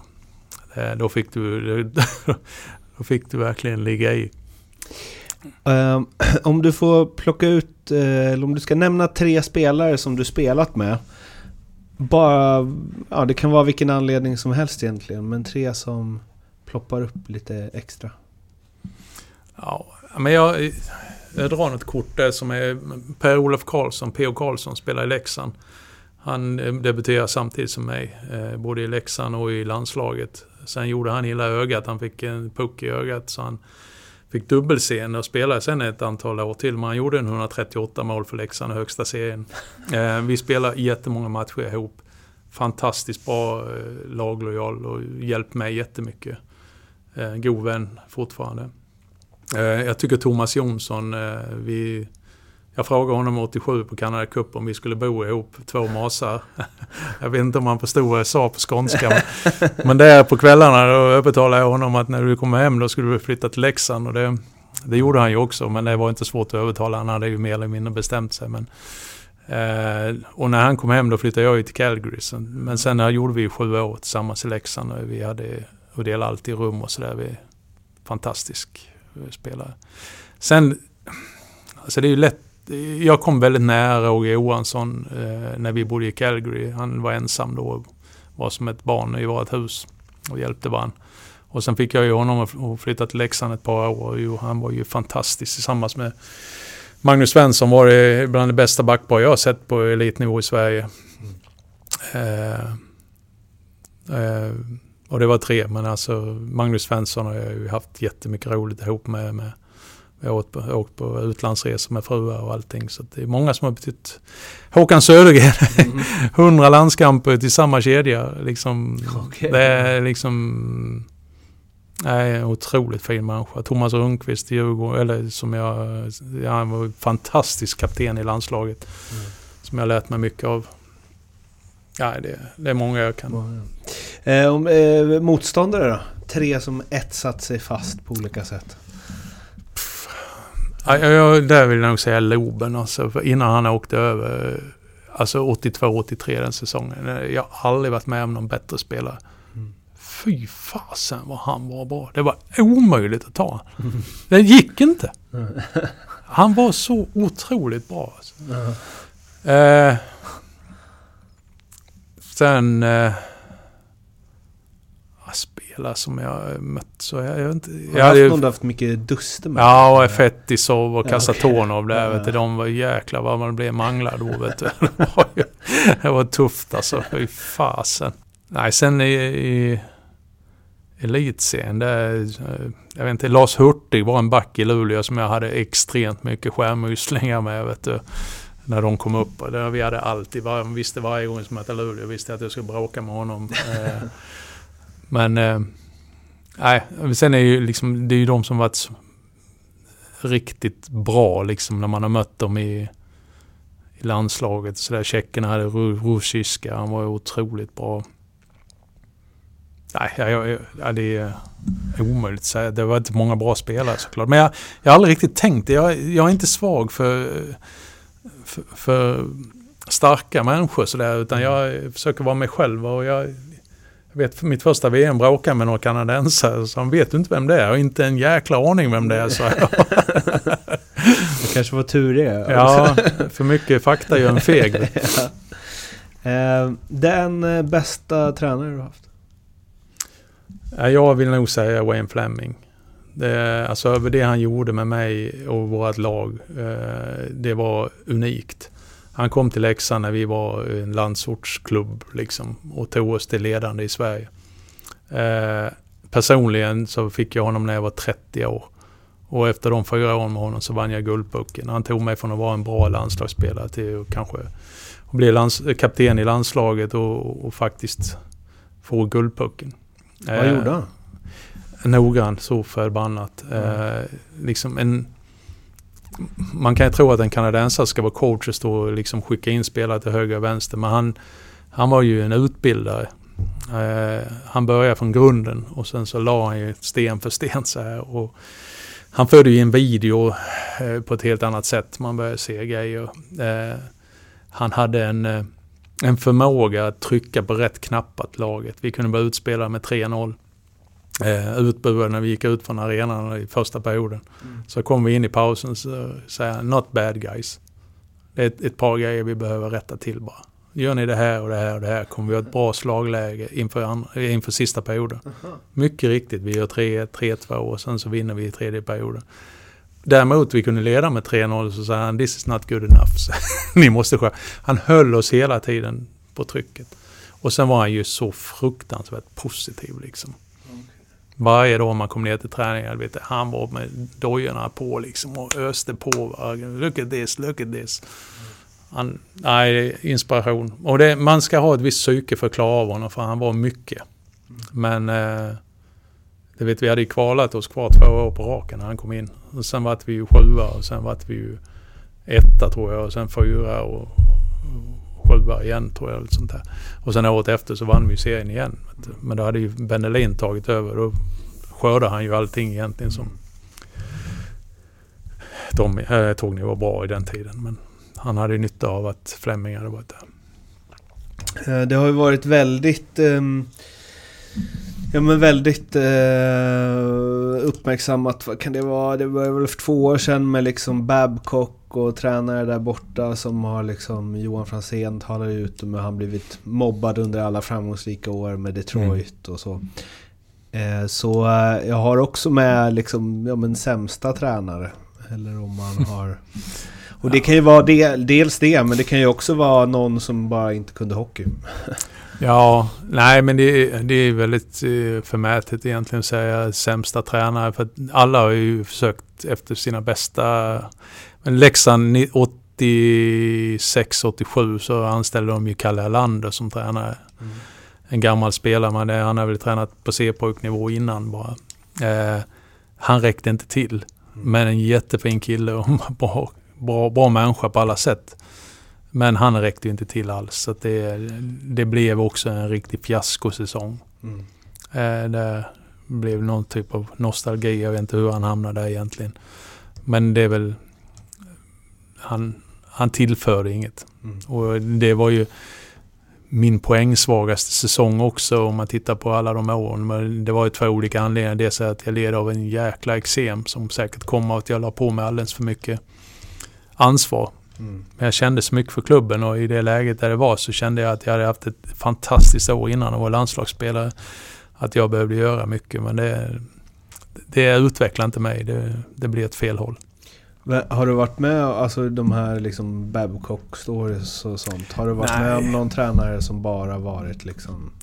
Nej, det närmaste jag har varit det är ju egentligen det jag åt i Calgary. Mm. För han, han gjorde ju mycket personangrepp så. Eh. Ja, det var så? Ja, men det var han. Alltså, det var, men det var inte på den nivån där man kan...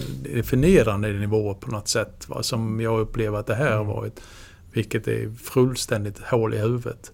Men det var ju mycket så här att eh, statuera exempel, gå in och skälla på Makarov för att han liksom spelar en helt annan hockey än vad mm. NHL gjorde. Va? Men det, det, visste man väl att han skulle liksom komma mot samlat försvar och vända hemåt. Och, och du vet, folk blev ju helt livrädda. Va? No Russian turns och han skällde på honom i pauserna. En gång så sa jag till eh, Makarov liksom när vi satt där, vi orkade. Jag är van, sa han. Tishonov all the time, bla bla bla. Så att det, det bekom inte honom. Han körde sitt race ändå. Ja, en, gång så, en gång så... Bla bla bla. ja, en, en, en gång så satt han och vek och programbladet. Han rivit ur någon sida, Macka, och mitt under en paus. Alltså, så vek han någon grej så som en liten näbb. Och så satt han så här. Terry Crisp all the time, bla bla bla. du vet han hade ju helt... Alla de andra de, de hade ju sån respekt. Men, men det var alltså han... Nej, han, han gjorde på sitt sätt. Eh, vilken jävla... Det måste finnas någon jävla grund... Eh, tro på sig själv om man gör den grejen fast alla säger åt en liksom. Ja, nej men han var ju... Det, det är ju en fantastisk spelare. Men han vilar ju sig på det. Han visste ju att han kunde. Han har ju bevisat det mot allt motstånd i, i världen, mm. Macau. Eh, sen var det ju såklart en jättegrej. Han kunde ju inte engelska när han kom. Och, han hade en VM-kostym från 1900, frös ihjäl första, tills vi fick första paychecken. Mm. Sen köpte han den fräckaste italienska kostymen jag sett någon gång. eh, man lärde sig rätt fort. Men eh, eftersom du liksom, eh, jag menar, hållit på med ledarskap under eh, efter karriären och så, även var liksom en ledare på isen. För jag tycker det finns det här med Babcock och så, alltså det är ju hemskt. Och Alltså när det är mobbing som Franzén är det ju helt liksom. Men eh, jag tänker på det när jag intervjuade Leon Bristedt för några år sedan. Och då berättade han om sina år i college, blir det va? Där borta. Eh, ja men att det även nu, ännu mer då förstås, men att det är en annan kultur. Det är liksom coach. Mm. Och det är hierarkiskt som tusan och det är liksom inga silkesvantar och man kan bli, de kan säga helt konstiga saker och liksom... Eh, men hela den så positioneringsgrejen. Eh, för att i allt med Babcock, utan att på något sätt liksom förringa det han gjort med Franzén, men han är också en av de mest framgångsrika tränarna någonsin. Mm. Och någon tanke hos mig i det kan ibland så här, ja du har ett lag med massa spelare som tycker att de är bäst. Du kanske behöver någon som alla lyssnar till och som alla har respekt för. Och då kanske ibland man måste använda sig av metoder som inte ser så jävla bra ut när de tar, tas ur sitt sammanhang. Liksom. Jag delar uppfattningen utifrån att man måste ha någon som man har respekt för. Och jag delar uppfattningen att det måste vara någon som bestämmer. Och det mm. ska vara hierarkiskt. Alltså säger tränaren det, då är det så. Mm. Lite så. Men sen har ju samhället utvecklats helt enormt på mm. något, helt annat sätt. Man kan väl egentligen se en hockeymatch nu vet jag inte vad jag ska säga, men jag, jag tänker fritt. Mm. Menar, tittar du på militären, det är ju ungefär samma sak. Va? Är, man, man bryter ner folk för att sen bygga upp dem. För att när vi väl kommer till, till ett läge där det är liksom en en motståndare i ryggen, då ska du veta att jag har tillit till den som är bredvid. Mm. Och det får man genom att liksom gå igenom en väldigt mycket tuffa saker tillsammans. Mm. Och där någonstans, men sen utgår man från sig själv, vilka, vilka värderingar har jag? Uh, och jag säger Fleming, han, han, han, han var ju orubblig liksom. Vi hade ju sån respekt för honom och han var ju verkligen ledaren för det, för det gänget. Mm. Men han hade ju alltid ärliga avsikter. Va? Eh, sen sa han väl kanske saker ibland som kan... Och det har väl alla gjort. Vet Get your head out of your ass. Mm. Alltså blev du kränkt av det i en, i en sån sport som vi är det, det kan du glömma. Va? Det, det, det är liksom ett, ett talesätt där och då som man kanske behöver anamma. Mm. Det är nog dags för mig att skärpa till mig här. Mm. Så att jag, det går inte att säga att skulle jag ha ett ledarskap eh, som en coach på en arbetsplats. Mm. Alltså det skulle aldrig funka. Liksom. Mm. Eh, jag skulle inte kunna ha den stilen jag haft på banken i ett lag heller. Mm. Eller om jag nu har varit VD. Så det är två olika saker. Mm. Å andra sidan så är det ju ingen medarbetare på banken som kunde sitta vid sin dator så kom någon och slog han rätt över armarna med en klubba. eh, motståndare, liksom heads up. så att jag... Jag tycker så här att man... man jag accepterar aldrig människor, aldrig gjort det. Alltså att man förminskar människor eller att man... Eh, gör dumma grejer eller de här idiotiska penalismen och det där. Jag, jag, tror inte att det är bra. Jag tror att, att man behöver en grundtrygghet. Men jag tror inte att det är saft och bulle hela tiden. Det är verkligen på skarpen ibland. Mm. Och då, då får man hänga med. Alltså, antingen rättar jag mig efter tränaren vad han säger nu eller också spelar inte jag något mer. Mm. Och då sitter jag längst bort på bänken. Det är bara för mig att anpassa mig. Många som har, när jag har frågat om bästa tränare i den här podden, som har tagit upp eh, Conny Evensson. Mm. Att han hade en perfekt balans mellan kompis och att man visste att han bestämde. Mm. Jo, absolut. Jag har ju haft honom i eh, två stora turneringar och en junior-VM. Eh, och han var bra. Mm.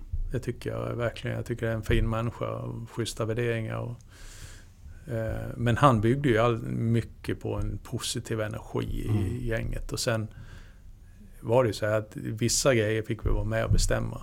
Mm. Andra saker bestämde han. Mm. Och det är en otrolig trygghet alltså. Mm. Inte slänga ut så här, ja men hur ska vi spela idag grabbar? Liksom, ja men jag tycker vi ska spela så, det blir polsk riksdag. ja. Utan se till att vara förberedda så ska jag tala om hur vi ska ta det här. Ja. och det är, jag menar inför VM-finalen, vi är liksom ganska enkla 91 enkla direktiv. Alla kunde göra det under pressade former. Mm. Så här ska vi spela idag. Och de här, ni fyra spelare, ni ska ha ett extra öga på Kamensky när han är inne på isen. Ja, det är bara att göra det. Det är skönt att ha det också, tänker jag. Man, att man har så mycket andra tankar i sitt huvud. Det är, det är så idag. Mm. Det, det går inte alltid att dra en det är en viss skiljelinje idag när man spelar ännu mer matcher än vad vi gjorde. Vi, vi hade ett större delaktighet på den tiden när det var kanske två matcher i veckan. För då kunde man analysera och man kunde... Du kom dit, du hade kanske haft en ledig dag och liksom mm. fundera. Här är det match hela tiden. Mm. Så den ledarstilen där spelarna är, har demokrati i allting, den är ju fullständigt borta. Alltså. Ja. Jag, jag, tycker... Och det var det en grej som Fleming också. Vi, han kunde ju byta mellan alla spelare hela tiden för vi visste hur vi skulle spela i grunden. Mm. Men under Abris tid när vi vann, eller gick hela vägen till SM-final. Det var ju en tid då, då spelarna, varje femma spelar ju efter sina egna styrkor. Man, berätt, mm. man berättar för tränaren, så här ska vi spela. Mm. Och sen hade vi vissa grundgrejer. Va? Men alltså, Mäkital och Ivan och, och Forslund, de spelar ju inte lika som mig och Kacke Larsson och P.O. Karlsson. Mm. Och vi blev väldigt svårlästa på det sättet. Men skulle vi byta kedja med varandra så var det ju hopplöst. Va? Mm. För då hade de ju sitt spel och vi hade vårt. Dina tre starkaste minnen från karriären? Du som minns ja, så många byten. Ja. Nej, men jag... jag alltså nummer ett är, är guldet i Lillehammer. Det, det går inte att... Mm. För att det är på sättet vi vann och alltihopa och det var första guldet i OS någonsin. Sen är det större än VM? Och så? Ja, det är det. Det är större än VM. Det, sen tycker jag att den gången vi vann eh, semifinalen mot Södertälje hemma i tredje avgörande. Eh, vi låg under med 3-2 och jag fick göra två mål. Och jag, jag hade drömt om att en gång föra Leksand till... Usch, jag blev rörd. föra Leksand till, till SM-final. Och plötsligt så var vi där liksom. Och jag kommer ihåg att jag gick in i sliprummet och ville vara för mig själv och tårarna bara sprutade på mig. Det är ett jättefint minne egentligen. Kanske det finaste av alla egentligen. Men det det är uppe där bland tre. Och sen tycker jag att min avslutning i landslaget, alltså att jag fick vinna VM-guld, jag fick göra mål i min rekordlandskamp. Jag fick komma hem till Sergels torg och det står 70 000 och väntar och när vi kommer in hela laget börjar de skrika mitt namn. Och det var alla de här storstjärnorna bakom det. Och det någonstans kände jag där och då att eh, från att ha varit en osäker skåning till att bli accepterad utav hela det svenska folket som hockeyspelare. Det var ett jäkla fint minne. Ett, ett minne som jag är väldigt stolt över. Vem har eh, betytt mest för din eh, karriär? karriär? den där är väldigt svår. Men det är klart. Jag har haft en storebror, eller jag har en storebror som heter Stefan och som tränar mig i unga år lite grann. Eh, han spelar själv som lagkapten i, i Rögle division 2 och tog hand om mig när jag kom upp i A-laget där. Sen har han alltid varit som ett bollplank till mig. Liksom har, har det varit, och det har det ju varit såklart, väldigt många besvikna stunder. Så är det honom jag har ringt till med långa samtal. Så så det är klart att eh, han har betytt väldigt mycket för mig. Det, om man ska ta ut en, en som har Men sen tycker jag Dan Söderström, om jag ska titta tiden i Leksand, jag hade honom både som tränare i hockeygymnasiet som jag sa innan och jag, han, han var assisterande tränare i landslaget när jag gjorde min första VM-turnering. Han ställde upp för mig när jag var klubbdirektör, både att hoppa in som tränare och ställde upp på sommarhockeyskolan. Eh, och som förebild hur han spelade. Jag tittar väldigt mycket på honom för att jag var ju... Det som alla gör idag, täcker skott. Det, det, var jag ju, det var ju en av mina specialiteter på den tiden. Och det lärde jag mig av Danne Söderström, hur man lägger sig när de täcker skott och så vidare. Det vet inte han om, men jag, jag, jag lärde mig det. Eh, och så förfinade jag det med Bengt-Åke Gustafsson en gång i tiden. Men det, så att Dan Söderström är nog den som... Och sen tycker jag Christer Abrahamsson likadant. Alltså när han kom tränare, hur han släppte fram mig, trodde på mig och gjorde mig till... Till landslagsspel... Eller till eh, NHL-spelare egentligen. Det var under hans tid jag verkligen blommade ut. Just.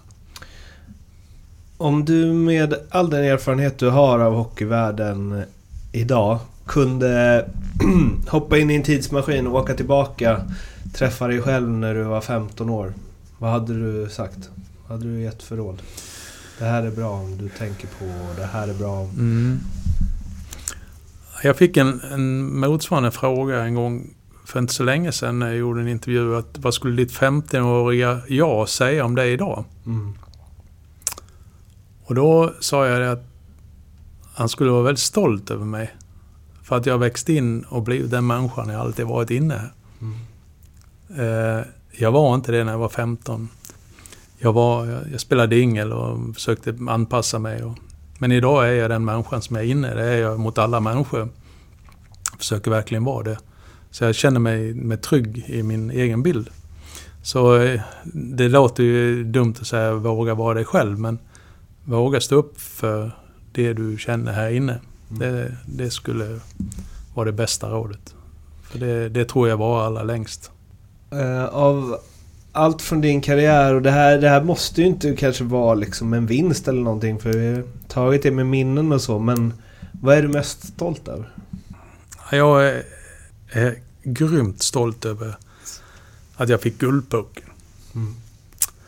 För att när jag skulle flytta, då var jag det sista barnet av fyra som skulle flytta hemifrån och vi var skilda föräldrar. Jag bodde med min mamma och hon skulle bli helt ensam kvar.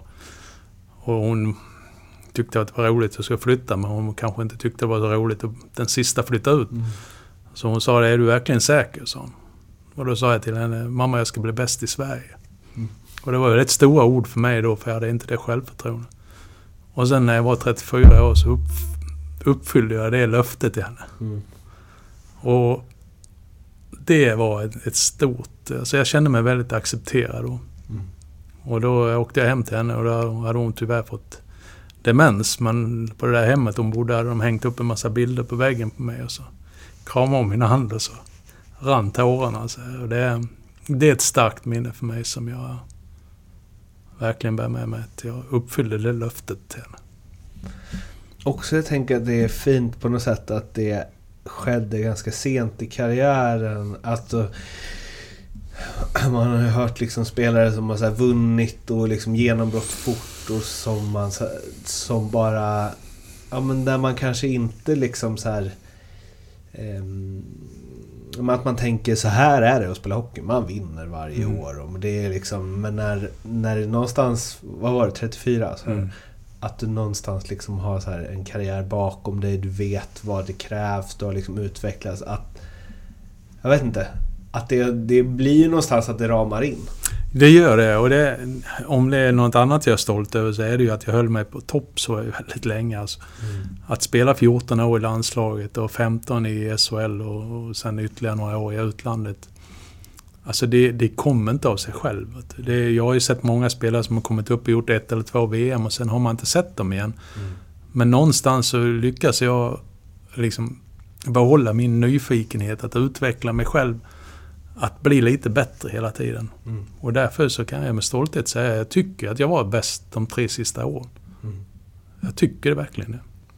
Tre frågor kvar. Eh, en som jag kom på nu när vi har pratat ledarskap och så var att eh, du var inne där på Oskarshamn att du hade ett erbjudande därifrån. Varför har du aldrig tränat?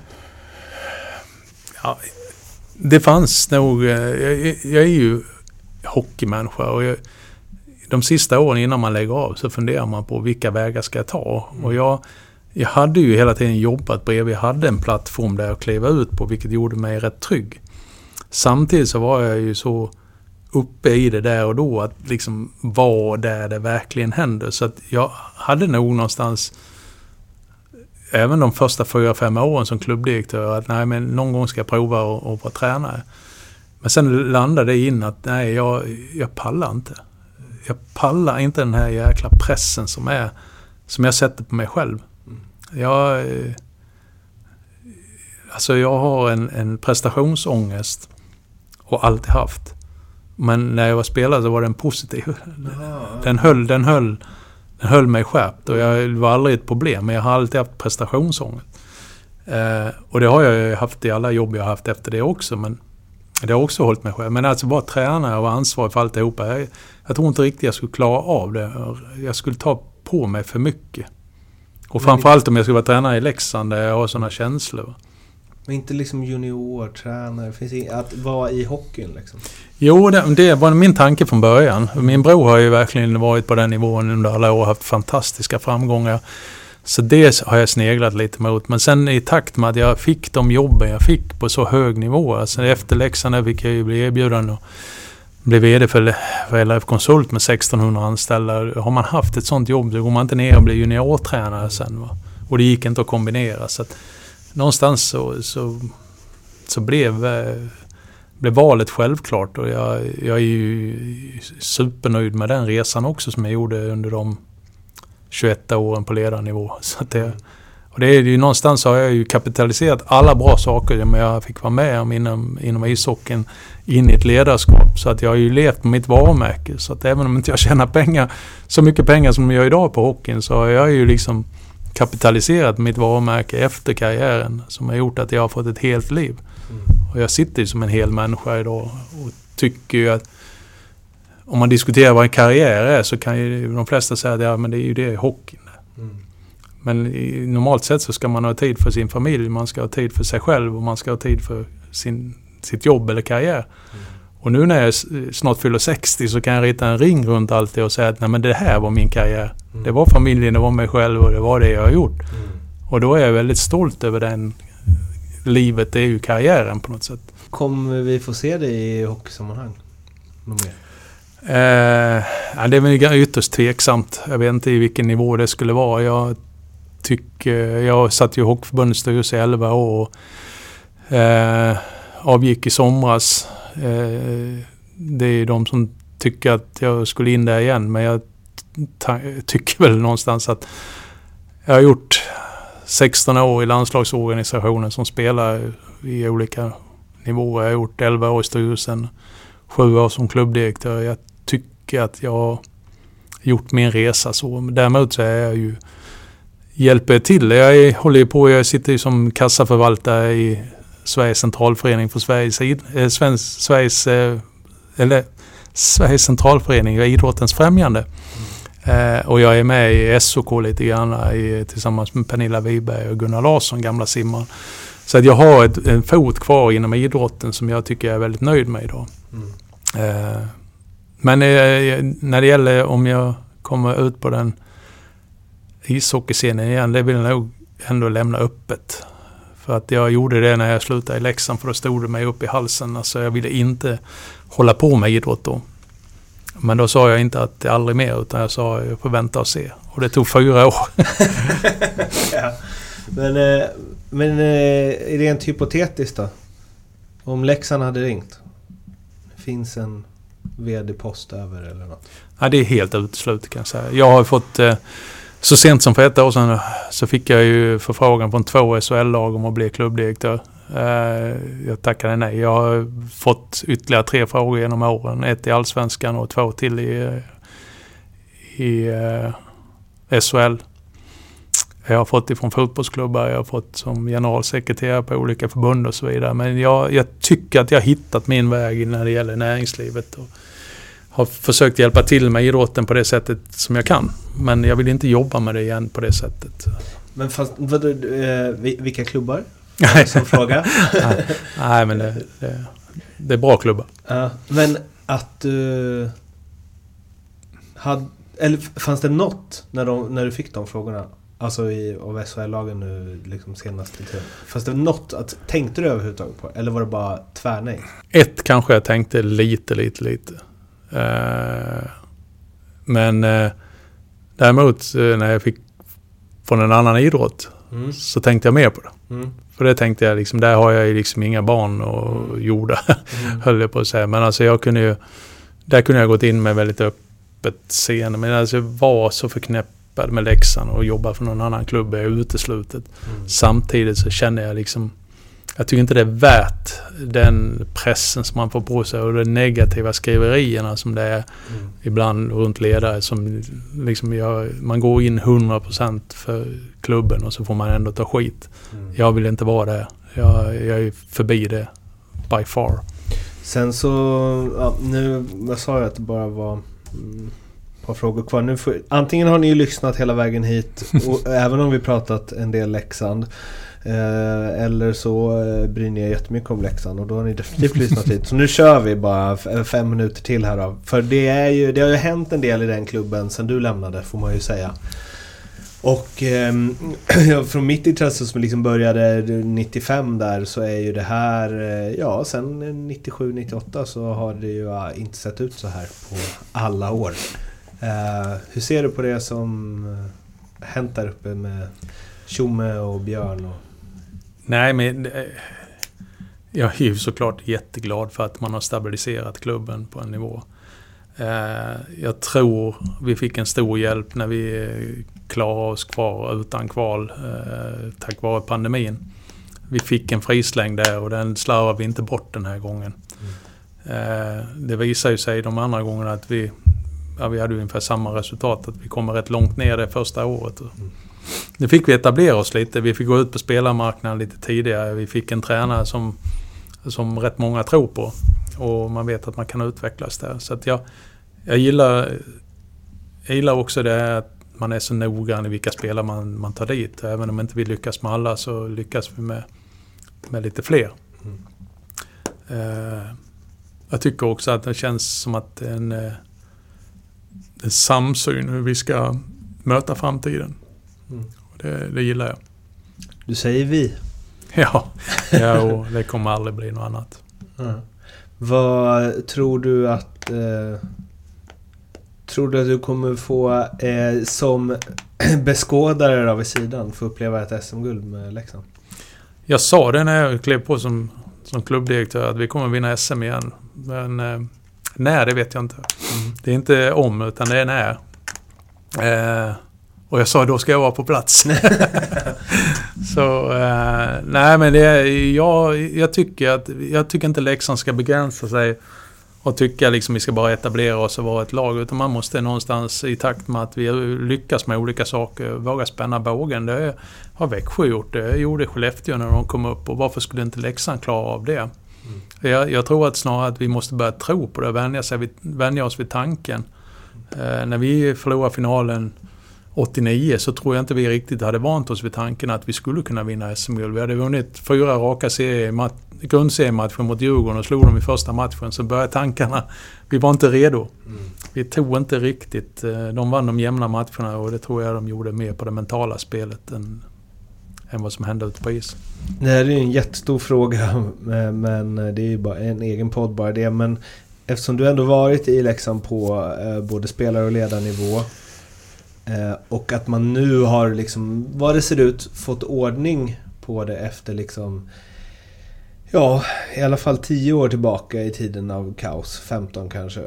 Eh, och det har liksom börjat puttra ut nu. Folk har berättat att det är påtryckningar utifrån. Det har varit det. Det är många som vill lägga sig i och så vidare. Varför, vad, hur, vad är din syn på att det har varit så rörigt i den klubben? Liksom? Varför? Och var, var, vad är det som har hänt som gör att det inte är det längre? Men jag, jag tycker att allting är en färskvara på något sätt. Eh, sitter vi här med ett år kanske det har hänt en del. Eh, vi har ingen aning om det. Det, det jag ändå vill ha lite som moteld till det. Eh, för jag har ändå följt det på distans och jag har själv varit inne där. Det är att det finns klubbar som har åkt ur som nästan aldrig kommer upp igen. Eh, det finns klubbar som inte hittar sätt att hela tiden resa sig. Eh, är det någonting Leksand har gjort, det är att man har faktiskt vågat saker. Man har vågat testa. Alltså man tog bort Leffe Karlsson, man satte dit en annan tränare. Vi gick upp. Eh, år, något år, mot, det året som jag hade Perra där till exempel.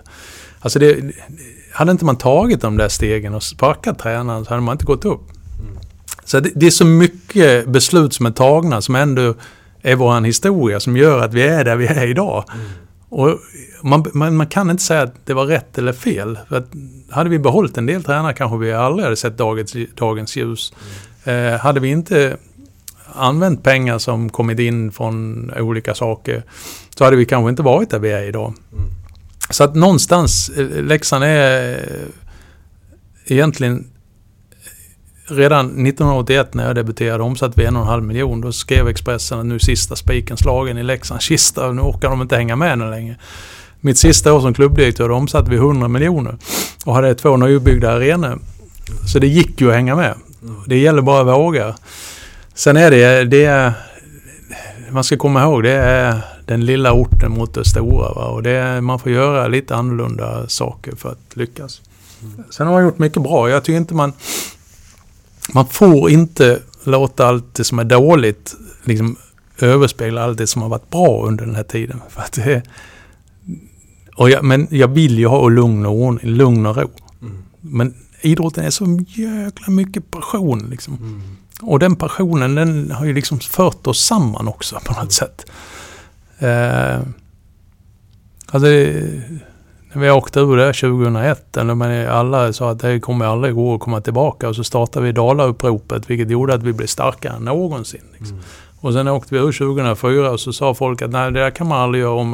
Det gjorde vi 2.0 och så blev vi ännu starkare liksom. Mm. Och fick, liksom, sålde mer souvenirer än vad HV71 när, de, när vi låg i Allsvenskan, vad HV71 gjorde när de vann SM-guld. Liksom. Det, mm. det finns en sån passion i den klubben. Och då blir det oftast lite rörigt också om vi ska vara ärliga. ja. ja, det blir det. Va? Ja, det är så många som bryr sig. Ja, men du vet, ännu värre är ju om ingen bryr sig. Mm. Det.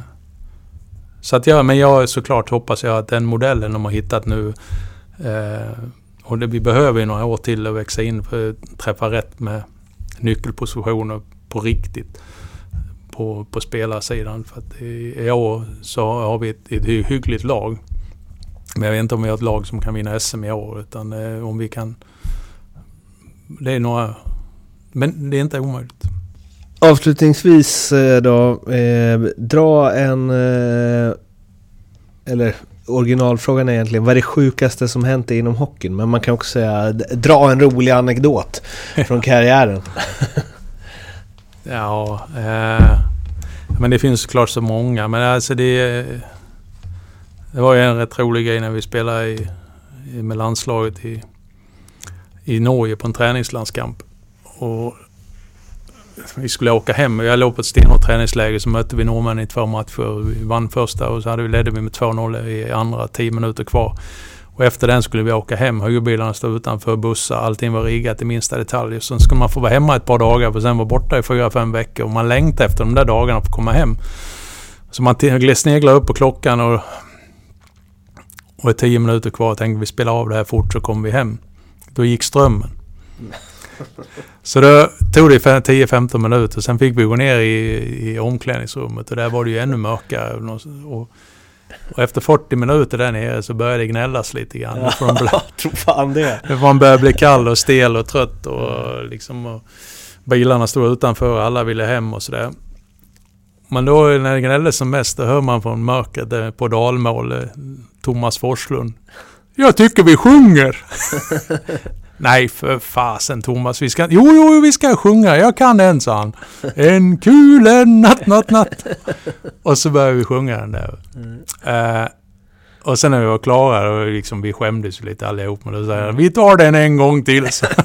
och då sjöng vi som fasen. Va? Och sen precis när vi var klara där så tändes ju lamporna. Mm. Så gick vi ut och så spelade vi av de där sista tio minuterna. Gör 3-0, 4-0, 5-0 och vinner hur snyggt som helst. Mm. Och just det där att man har en Thomas Forslund i sitt omklädningsrum. Ja. I andra omklädningsrum hade de inte det. Där satt de och tyckte synd om sig själv. Mm. Så det är ju vad idrotten handlar om. Att när det är som jäkligast så måste man ha någon som vågar bjuda på sig själv. Så att det är, det är ett anekdot som jag använder mig rätt ofta av som en, en påminnelse om att när alla gnäller så våga gå mot strömmen. Då når du framgång. Eh, avslutningsvis då. Eh, vilken eh, tidigare spelare tycker du att jag borde intervjua i den här podden? Jag har gjort ganska många i och för sig. Men... Ja, jo. Eh, har du gjort Håkan Södergren? Nej. Nej, han tycker du ska ta. Ja, Han har många historier. kan jag tänka mig. Ja, men vi spelar ihop många år. Sen jobbar vi åtta år på tv ihop också. Så att vi, och sen är vi på Idrottsgalan varje år. Så vi har haft mycket roligt. Du Jonas, tusen tack för att du ställde upp. Tack för att jag fick vara med.